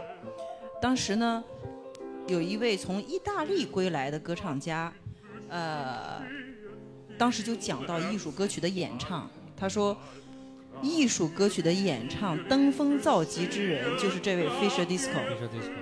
他说他唱到什么程度，就是他在音乐厅唱完一首歌，然后他悄悄的都从那个舞台上走下去了，观众还不知道呢，就观众都已经就完全陶醉在他的那个歌声里了啊！所以我那个时候才知道哦，原来哦艺术歌曲还有这样的魔力啊！对他的声音其实就是呃表达的语言非常清晰，嗯，然后他的声音也是很器乐化的声音，音准啊、节奏啊都是把控的非常的好。那么对于艺术歌曲演唱来讲，这一点是非常非常重要的。重要对。因为它是一个重奏，那么人声是当乐器在使用。使用的，对，对所以说，我就跟我们又可以简单说一下，就是回到法国作品啊，梅西安，嗯梅西安的艺术歌曲。哎，我是曾经当时弹过他的一个呃呃七首艺术歌曲，那个是、嗯呃是写给管风琴和女高音的。哎，就是那个作品，就从头到尾其实完全没有一个正正确的和声概念在里面。他的作品很不好唱，呃，声声乐声部，歌唱家就需要去有很好的音准很好的去把控对。对如果找不到音的话，就之后更找不到音了。没这样。嗯对，这是一个艺术家或者一个歌唱家必备的一个基础素养。是是嗯这样对，所以就是从呃艺术歌曲，就是说从德国发源开始，就贝多芬其实是第一个第一人，应该是这么讲。他最后呃影响了舒伯特，为舒伯特的创作开辟了一条道路啊、还有他，我个人觉得啊，还有贝多芬的民族性也很强。对，他运用了很多苏格兰音乐的特性，然后放到了自己作品当中，像呃贝多芬的晚期的一些奏鸣曲幺零幺啊等等这些东西，里面有很多民族性的东西。哎，还有就是悲怆奏鸣曲，其实也有一些、嗯啊。嗯，对我们这个这一套这套艺术歌曲是他作品九十九十八，嗯哼，嗯，作品九十八，已经已经算是他的比较晚期的作品了。他的作品并不多，呃，艺艺术歌曲的作品并不是很多，对，呃，但是他他的多段体的创作方式也是影响了舒伯特的。嗯，什么是多段体呢？就是音乐是一样的，但是歌词不一样。对，舒伯特的音乐里很多这样的。对，呃，贝多芬其实是最早是贝多芬是有有这样的东西的。对，哎，对，可以这么说，对，嗯。神补刀，神补刀。我们一会儿可以听一下舒伯特的代表的作品啊，嗯我们可以听到他们有音乐有很多相似的地方。嗯，嗯，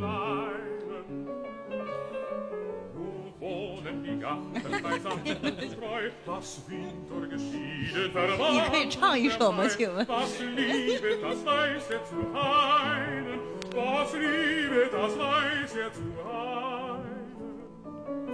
我最近在呃，在这个疫情到来的时候，其实我我是有很多学生都转到了线上来上学，然后那么我开设了一个系列的课程，就是中国古诗词艺术歌曲演唱。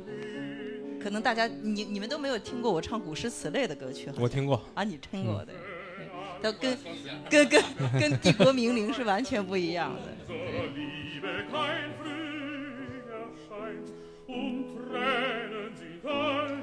我觉得中国的艺术歌曲非常的美，大家一定，嗯，我觉得有机会还是要去，我觉得把自己国家的这种文化深挖出来，去深入学习一下。那一会儿请李颖给我们演唱一首《杨门女将》。杨门女将，哎呦，你真以为我们都是吉普你唱那女人呢？李英老师，你一会儿唱哪个调儿的？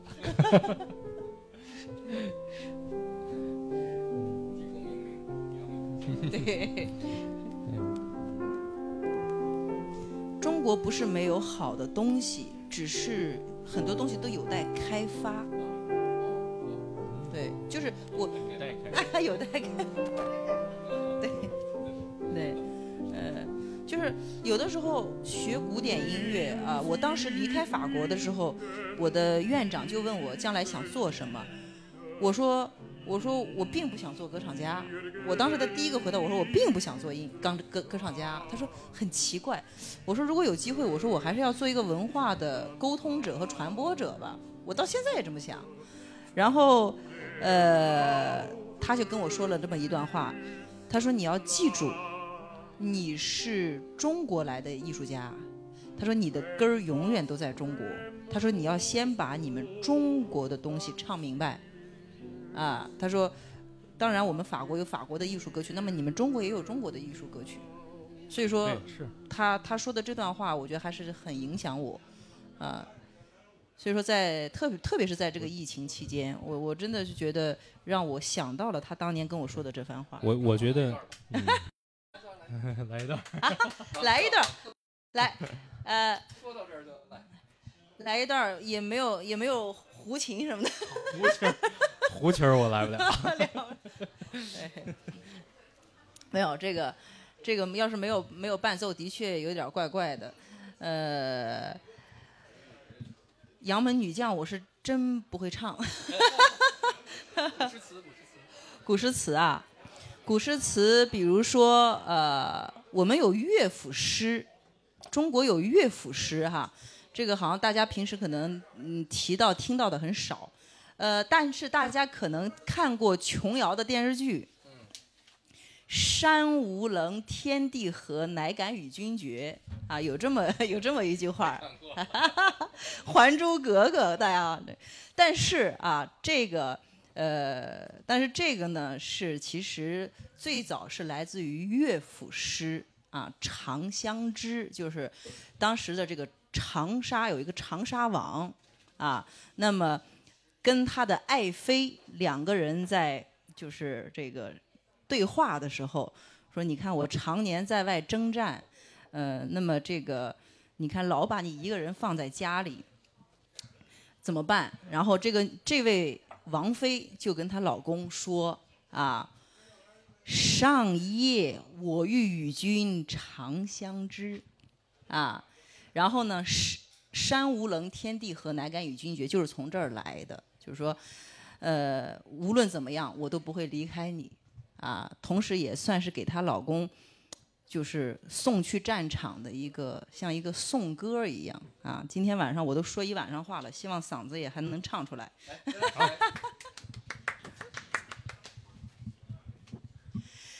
上一。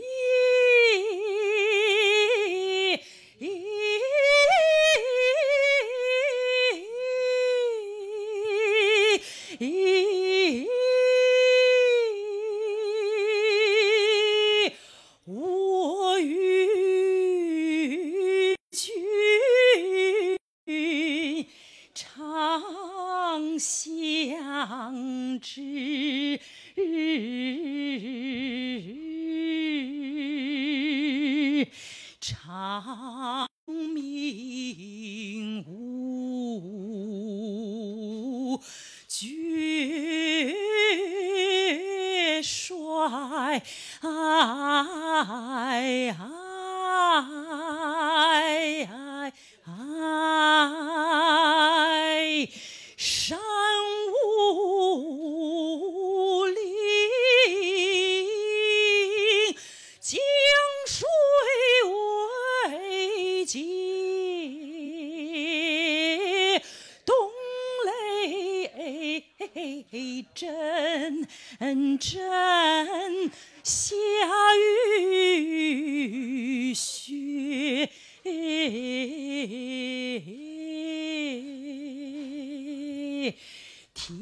天地火，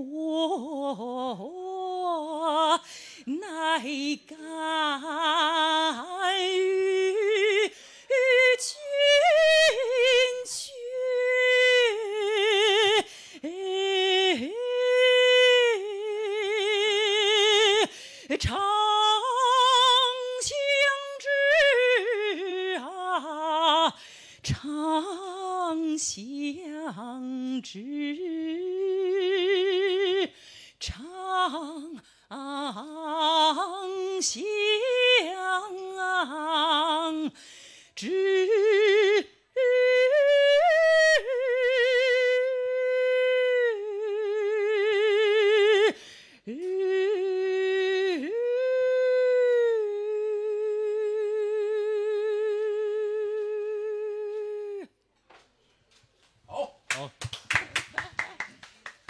所以说，这个跟刚刚咱们听的完全不是一个风格，但是这是咱们中国的东西。呃，我当时毕业的时候，之所以能拿第一名的毕业成绩，呃，全世界各地的学生在我们的音乐学院求学，就像岳老师一样，能拿到全校的博士的艺术歌曲演奏博士，是非常不容易的，因为你代表的是你自己国家的一个形象。所以说，当时我唱完这首歌的时候，所有的评委给了我第一名的成绩。必须的。你知道 你知道为什么？因为当时我也不理解为什么。后来他们说，你作为一个外来的艺术家，你有资格演唱一首你们国家的作品，但是你得唱懂我们，我们又听不懂你的词儿。如果我们能听得懂你带来的中国作品，能把我们唱懂了，唱感动了，那证明你这首歌走到全世界各地，你都可以去唱。就是说，它体现的就是他们选择艺术家，从我们这个学校音乐学院走出去的艺术家，代表的就是说，说白了就是成品了，可以投入市场使用了。你为自唱什么作品，大家都能听明白。比如说，我可能没有在德国求过学，但是我照样得唱德国作品，也得让人德国观众听明白。嗯嗯，就这么个意思。那岳老师，咱们一会儿还回得到舒伯特吗？我觉得得硬转调转回去。有请我们的舒伯特，对，我们听一下舒伯特吧。嗯，有点 转的有点硬。这是舒伯特的《长相知》德语版。哎，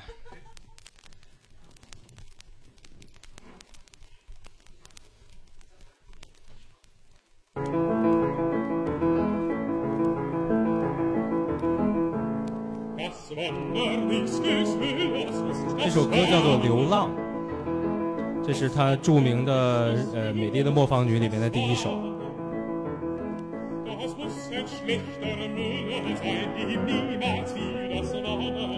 这个呃声乐套曲呢，它其实是有一个故事连贯性的。舒伯特其实在他的将近六百首艺术歌曲的作品当中，其实只有完整的只有两套艺术歌曲。那么第一部呃第一套就是《美丽的磨坊女》，第二套就是《冬之旅》。那这两套作品其实创作于他的晚期了啊，哎，所以在在他的作品当中可以听到一些相似的内容。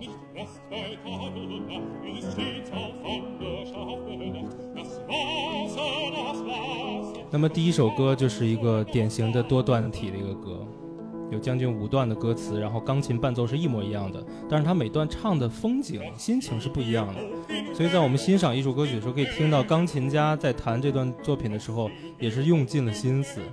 呃，在歌唱到流水的时候呢，钢琴就要多用点踏板啊，哎，当当说到奔跑的时候呢，就要有点颗粒性的东西这样的表现。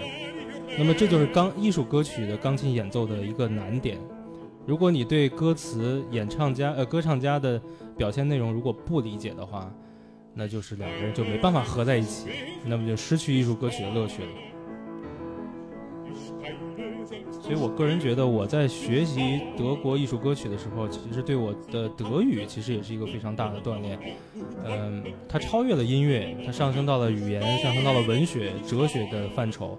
所以如果我们用不同的语言去记呃学习了哲学文学的话再反过来研究音乐欣赏音乐那是一个非常大的提高。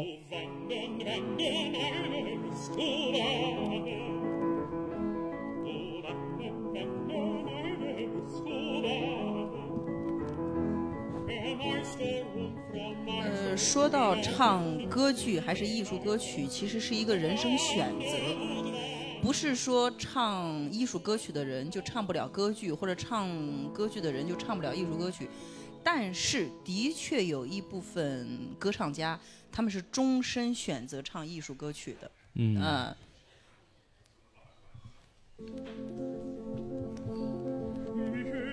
呃，《美丽的磨坊女》呢，这套作品的故事，可能大家不是，呃也当然，呃，懂的人会很了解。呃，可以简单说一下啊。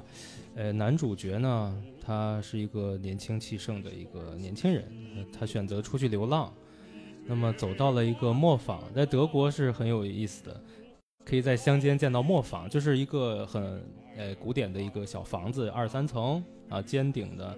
房顶会是红色的样子，然后会盖在一个小溪的旁边，然后会有一个水车，呃，靠水流的这个带动下呢，来带动磨坊在这个房子里面去磨，呃，磨坊嘛，磨面，这样就不像我们中国是一个驴拉的这样的，呃，就是说这点可能还是欧洲当年会先进一些啊，呃，所以非常优美的风景下，然后男主角呢走到了这个磨坊这里呢，一眼就爱上了美丽的磨坊女啊，一个金发碧眼的德国的女孩，他爱恋她，但是呢，这就有点像卡门的故事情节啊。但是磨坊女不爱他，她爱上了德国，也是德国民间的一个英雄一样的角色，就是猎人。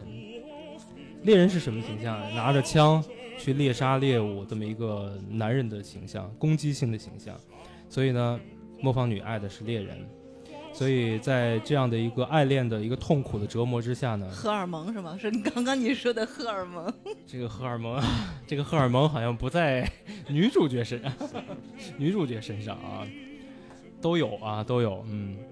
所以最后男主角就选择了投河自尽。哎，最后这套作品的结束，有一首歌我想特意为大家介绍一下，就是呃磨坊主和小溪这首歌。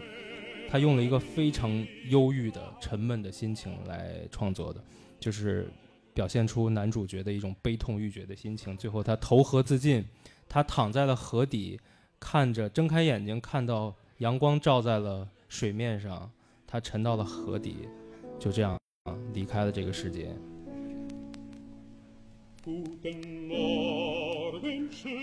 这是早上好。这是他已经醒过来了。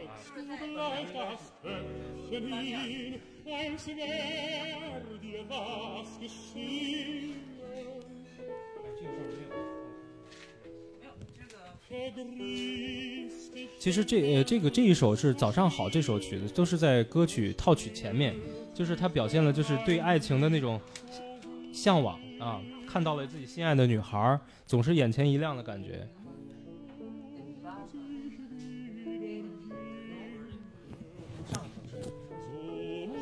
这学习古典音乐的法语、德语都得好，最起码歌名得认识。对，第十九首第十九首应该是倒数第二首。我主要是可以会播放黑胶，知道在哪对找着。我们来听一下第十九首。对，大家做好心理准备，有有有点有点悲伤，转化好情绪。嗯，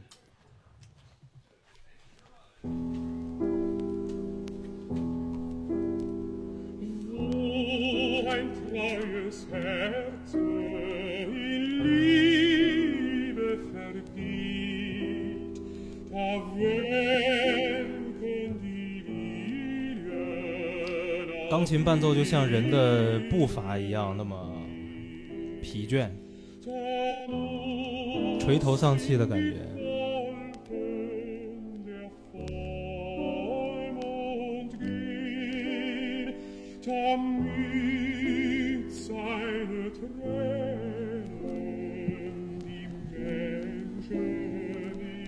为在现场听的，还有网上聆听的，我相信有一些是古典音乐的发烧友或者是学习者。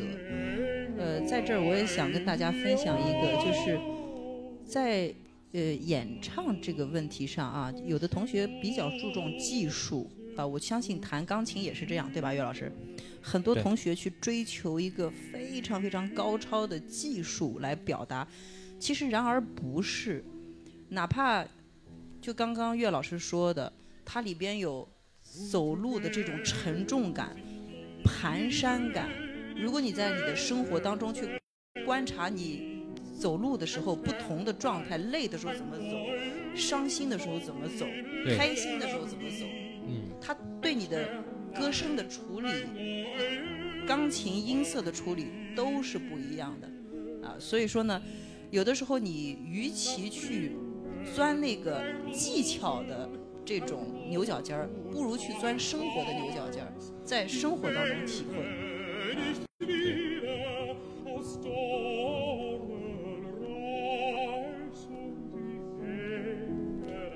那么这是呃德语的小溪啊，溪流就是叫 Bach，B A C H，德语叫做 B A C H，就是大家听过这个名儿吗？那巴赫啊，巴赫就是小溪。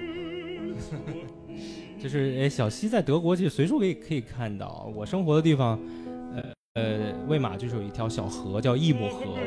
当时我在地图上看伊姆河，那得是一个多多么大的一条河，因为我我们中国人觉得河流一定很宽广的，黄河、长江这样。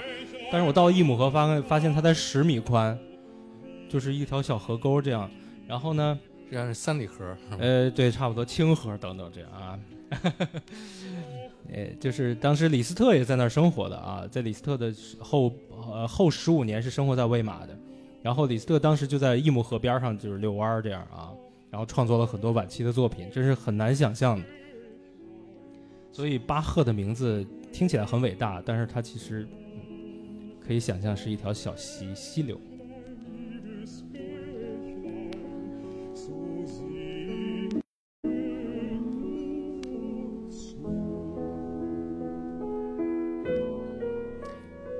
还有一点，我想跟大家分享，就是我理解的德国艺术歌曲的特点，德国音乐的特点就是它的旋律性非常的强，但是它的旋律很短，可能因为它的语言的原因，啊，总是又那么有逻辑，所以说它的旋律总是发展不起来，一开始就要去寻找如何结束。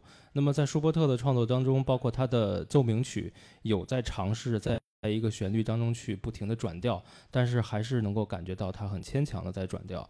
呃，这一点其实可以，呃，有一个鲜明的对比，就是跟拉赫曼诺夫的音乐，呃，俄俄罗斯的音乐。那么俄罗斯的音乐就是一一旦开始，就像波涛一样，一浪一浪的，这根本就无法无法结束的感觉。就是，呃，比如说我们熟悉的拉赫曼诺夫的第二钢琴协奏曲。呃，第三乐章中间的那个旋律就是这样，它的它的转调和离调总是让人觉得非常的自然，哎，法法国艺术歌曲也是这样的啊，嗯，它的也可能我认为是跟语言有关系的，法语总是把重音放在一个句子的后面，感觉这一句它的目标就是在往无限的往后面往后讲，是这样吗？李英老师？呃，其实是这样，我当嗯时学呃唱法语作品的时候，我的老师给我打了个预防针，他说你知道吗？法语是真不好唱，嗯，就是法语啊，你找不到，就太明显它的重音的地方，嗯对对吧？对是呃，找不到重音，对，就它会软绵绵的、软绵绵的、黏黏糊糊的这么一个语言，所以为什么他大家说它浪漫嘛？嗯啊，你比如说 je t'aime，我爱你，je t'aime，嗯。软绵绵，你找不到，不像不会像我们中国字儿“我爱你”，不会这样。或者我理解是，它重音可以随处放，它可对，以，就是它根根据你的情绪，你可以你可以去调节但是。德文不可以这样。你比如你你你 liebe，呃，德德语要这样讲的，ich liebe dich，对，他要把这三个字说出来，对而且每三个字呢都要有每一个词的重音，所以我可以在这儿跟大家在网上呃有听众可以讲，学习德语的、呃、演唱的朋友们啊，有一个点就记住，在唱德语歌的时候，一定要把重音放在每一个词的最前面。嗯，我我总结百分之九十以上的词儿都是这样的。嗯，所以在演唱德国歌曲的时候，有一个这个诀窍吧，是这样，嗯你要想唱的地道的话，就把重音放在每一个词的最前面。嗯这是很学术的一个角度，所以说在场的学习者们可以或者在我们听德语歌的时候，也可以用这个标准来来听他的德语到底唱的标不标准。这样，嗯，OK，好我我们接下面再听一他的另一套呃一首歌曲，就是《冬之旅 Winterreise。（Winterreise）。OK，你想听哪一个呢？岳老师给大家介绍哪一个呢？们我们听一下他的第呃呃 Lindenbaum Lindenbaum，就 OK 是菩提树。我们听这套艺术歌曲的时候，听到菩提树都会觉得哇，这个这个旋律怎么能这么美，这么感人等一下，？Lindenbaum，哎，在哪？这是 Winterreise 吗？是吧？对吧？应该没错吧？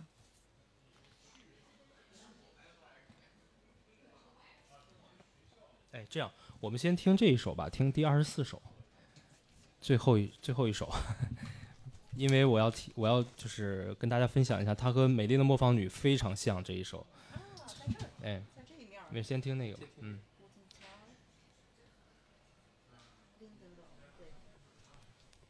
うん。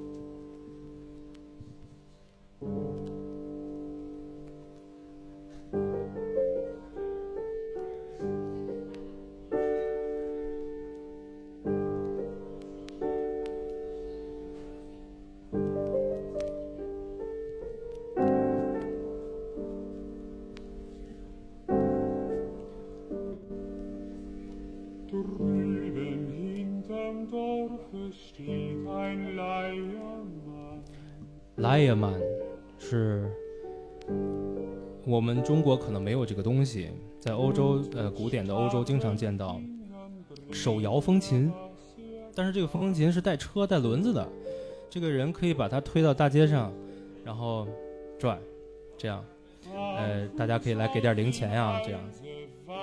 这首歌就是唱放手摇风琴的人。我在柏林的街头见到过。哎，对，就很古典、很有趣的样子。对老爷爷在但是一般都是很欢快的歌，但是这一首歌反倒是一个很忧伤的。可能这个雷亚曼这个摇滚风琴的人，在寒冬里可能很凄凉，没有人听，就如同他这个落魄的心情一样。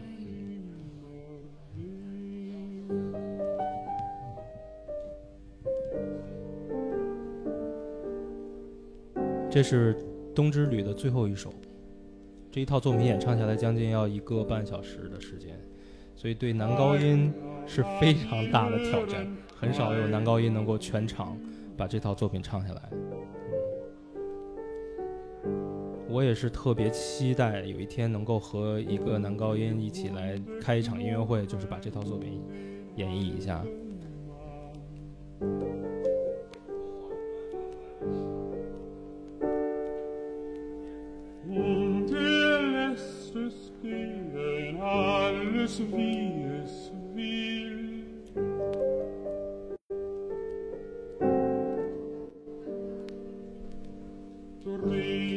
当时的欧洲，舒伯特的音乐就像有代老师说的，这个是当时欧洲的流行歌曲嘛，所以它流传到了欧洲的各各个地方。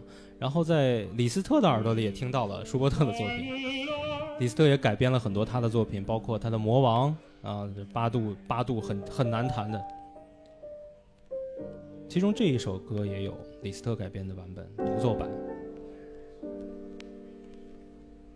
可能很多人听到李斯特就是觉得他的呃匈牙利狂想曲啊，或者等等很多超级练习曲等等。其实他的改编作品也是非常非常难弹的，包括《唐璜》莫扎特的歌剧《唐璜》，《唐璜》的变奏曲是李斯特钢琴独奏作品里最难弹的作品，还有他的女婿 disco 急眼了，嗯，还有他的女婿瓦格纳。哎，瓦格纳的作品改编了很多独奏曲，但是现在很多钢琴家其实是弹不了的，因为他的技巧太难了，所以我们也很难听到这些录音。好，我们听一下稍微欢快一点。Lindenbaum 就是、菩提树啊，这是一个德国德国的呃柏林有一条大街叫菩提树下大街，呃菩提树 Un Unter der Linden 啊，就是在布兰登堡门的呃里面啊有一条大街叫做菩提树下大街。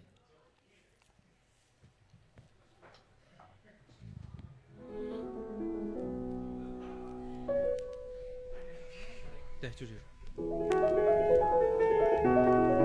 这个右手钢琴右手的三连音是非常难弹的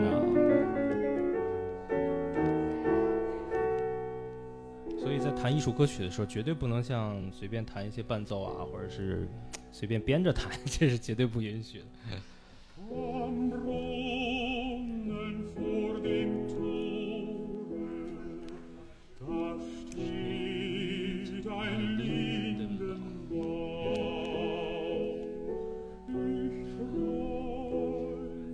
多少甜蜜的梦境，我在树荫下欢度，这是他唱的内容。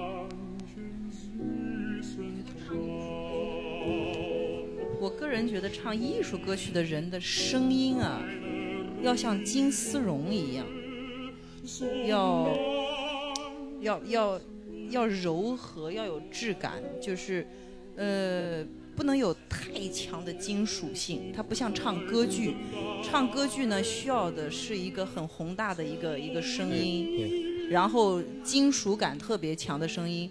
任何的歌剧演员都是以自己能够有一个超级金属感的声音，或者是有一个超级呃这个高亢的声音为一种骄傲。然而，艺术歌曲的演唱，我觉得大家玩的是修养，玩的是你对音乐和音色的控制，对对文化深度的理解。对，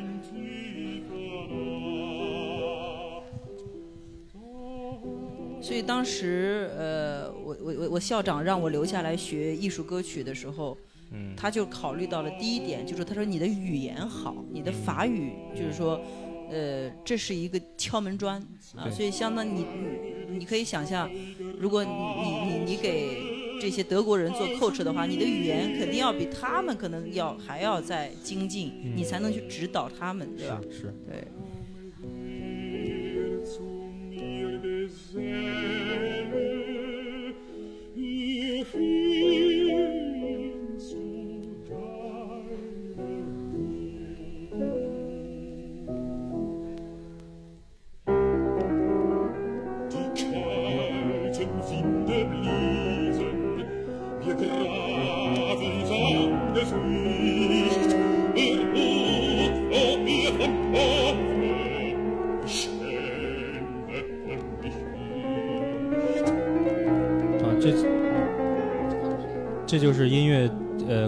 乐典型的一个变化手法，大调变小调。舒伯特经常用到这一点。我觉得咱俩有机会，你得教教我德语艺术歌曲了，嗯因为我我回回国之后，自从跟呃老岳认识以来，我们俩有一个有一个音乐会系列音乐会，就叫做那时的巴黎啊、所以说我们这个音乐会要不是因为疫情的话，我们已经在做一些巡演工作对，啊、所以说这个呃。这个系列音乐会我们以后也会继续办下去。我们我觉得可以，我们在九霄做一疫情一定会过去的。对，疫情一定会过去。对，现在是不是流行什么云音乐会嘛？对我们今天我们大剧院，呃，国家大剧院是做了一场《生如夏花》的音乐会，呃，在六月二十号就会在线上为大家播放。我们今天是做了一个录播这样的一个工作，嗯，啊，期待我们的剧院慢慢向我们再次敞开。大家又可以到音乐厅去欣赏音乐。对我，我经常跟大家说，我说你在家里听听一百场视看一场视一百场视频，都不如上现场听一首歌那种感觉。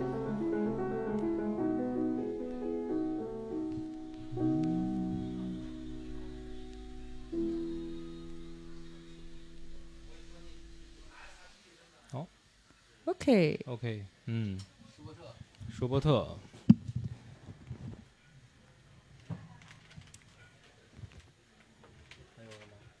你还有什么要跟大家分享的吗？今天？嗯、没累啊。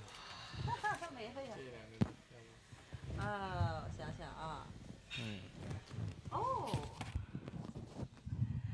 这样吧，我们今天作为呃最后一首歌，呃，送给大家的是《月光》，啊，弗雷的《月光》，也是我跟岳鹏老师我们共同演绎过的一首作品。对，那么，呃，弗雷的这首《月光》呢，它最让最让我喜欢的其实是它的前奏。对对，钢琴。它的前嗯奏有一点像什么？就是他的左手和右手有有一点像月亮和这个天空的关系，就是呃呃，应该不能这样，应该叫月亮和云彩的关系，嗯，对吧？就对。对，有点有点中国彩云追月的感觉，就是那个月亮这么稳稳的放在那儿，然后那个云彩会这样一次一次的从他的面前层次掠过，层次感，嗯，对层次对。感，所以它的呃，它是第二面儿的第二面的第一首，对。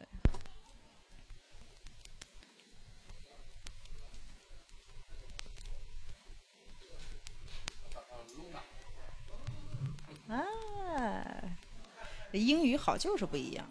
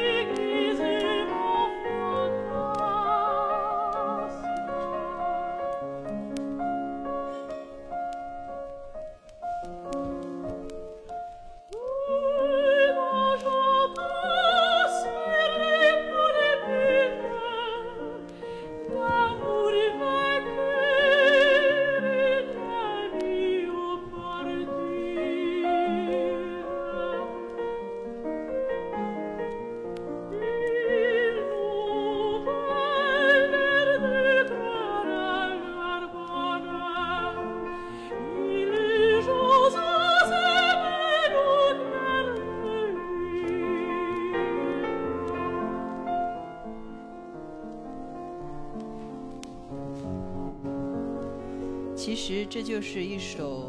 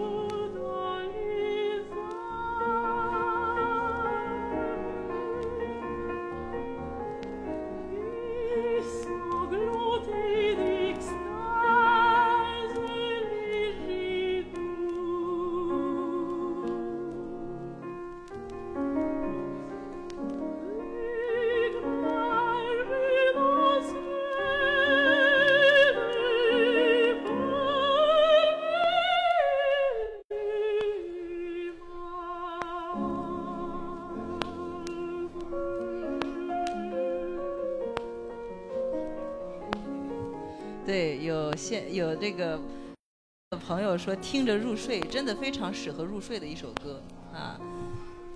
所以说，这相当于是今天晚上我们的晚安曲。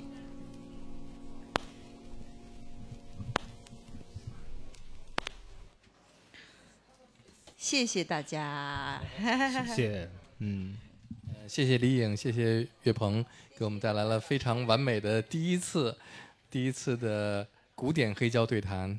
嗯、我觉得今天晚上特别成功，呃特别有收获。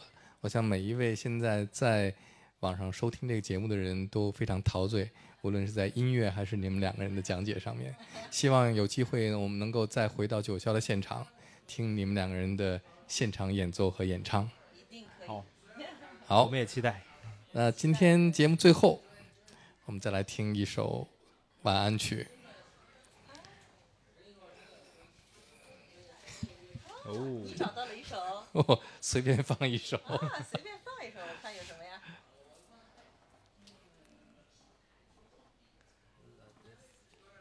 啊，有，呃，大家可以选一首啊。嗯，有一首叫做在呃这个老巴黎的台上这一首，还有温柔的法国，还有，有今晚我很孤单，今晚我 就 这是第一面的第五首，看看吧啊。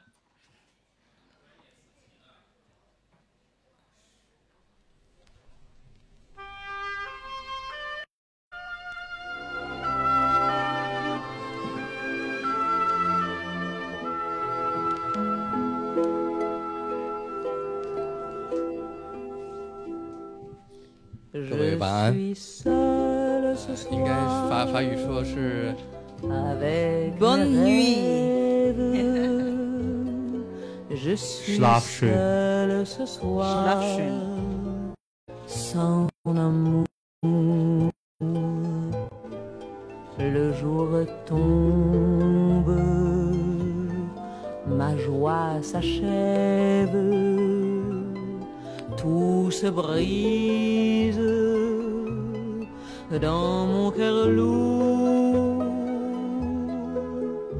Je suis seul ce soir avec ma peine.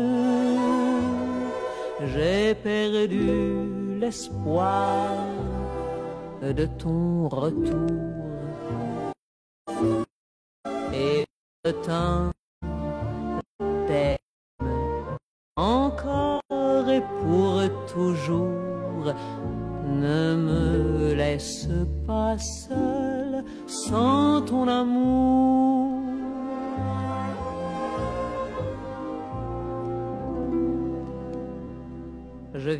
fermer ma fenêtre.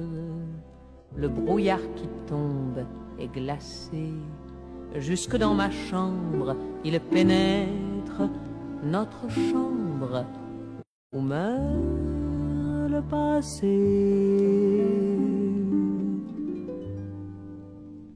Je suis seul ce soir avec mes rêves.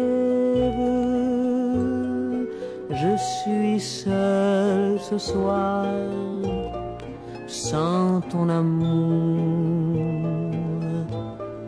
Le jour tombe, ma joie s'achève, tout se brise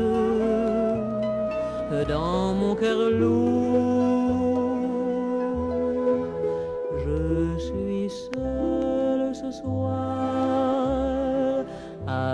Avec ma peine. J'ai perdu l'espoir de ton retour. Et pourtant, je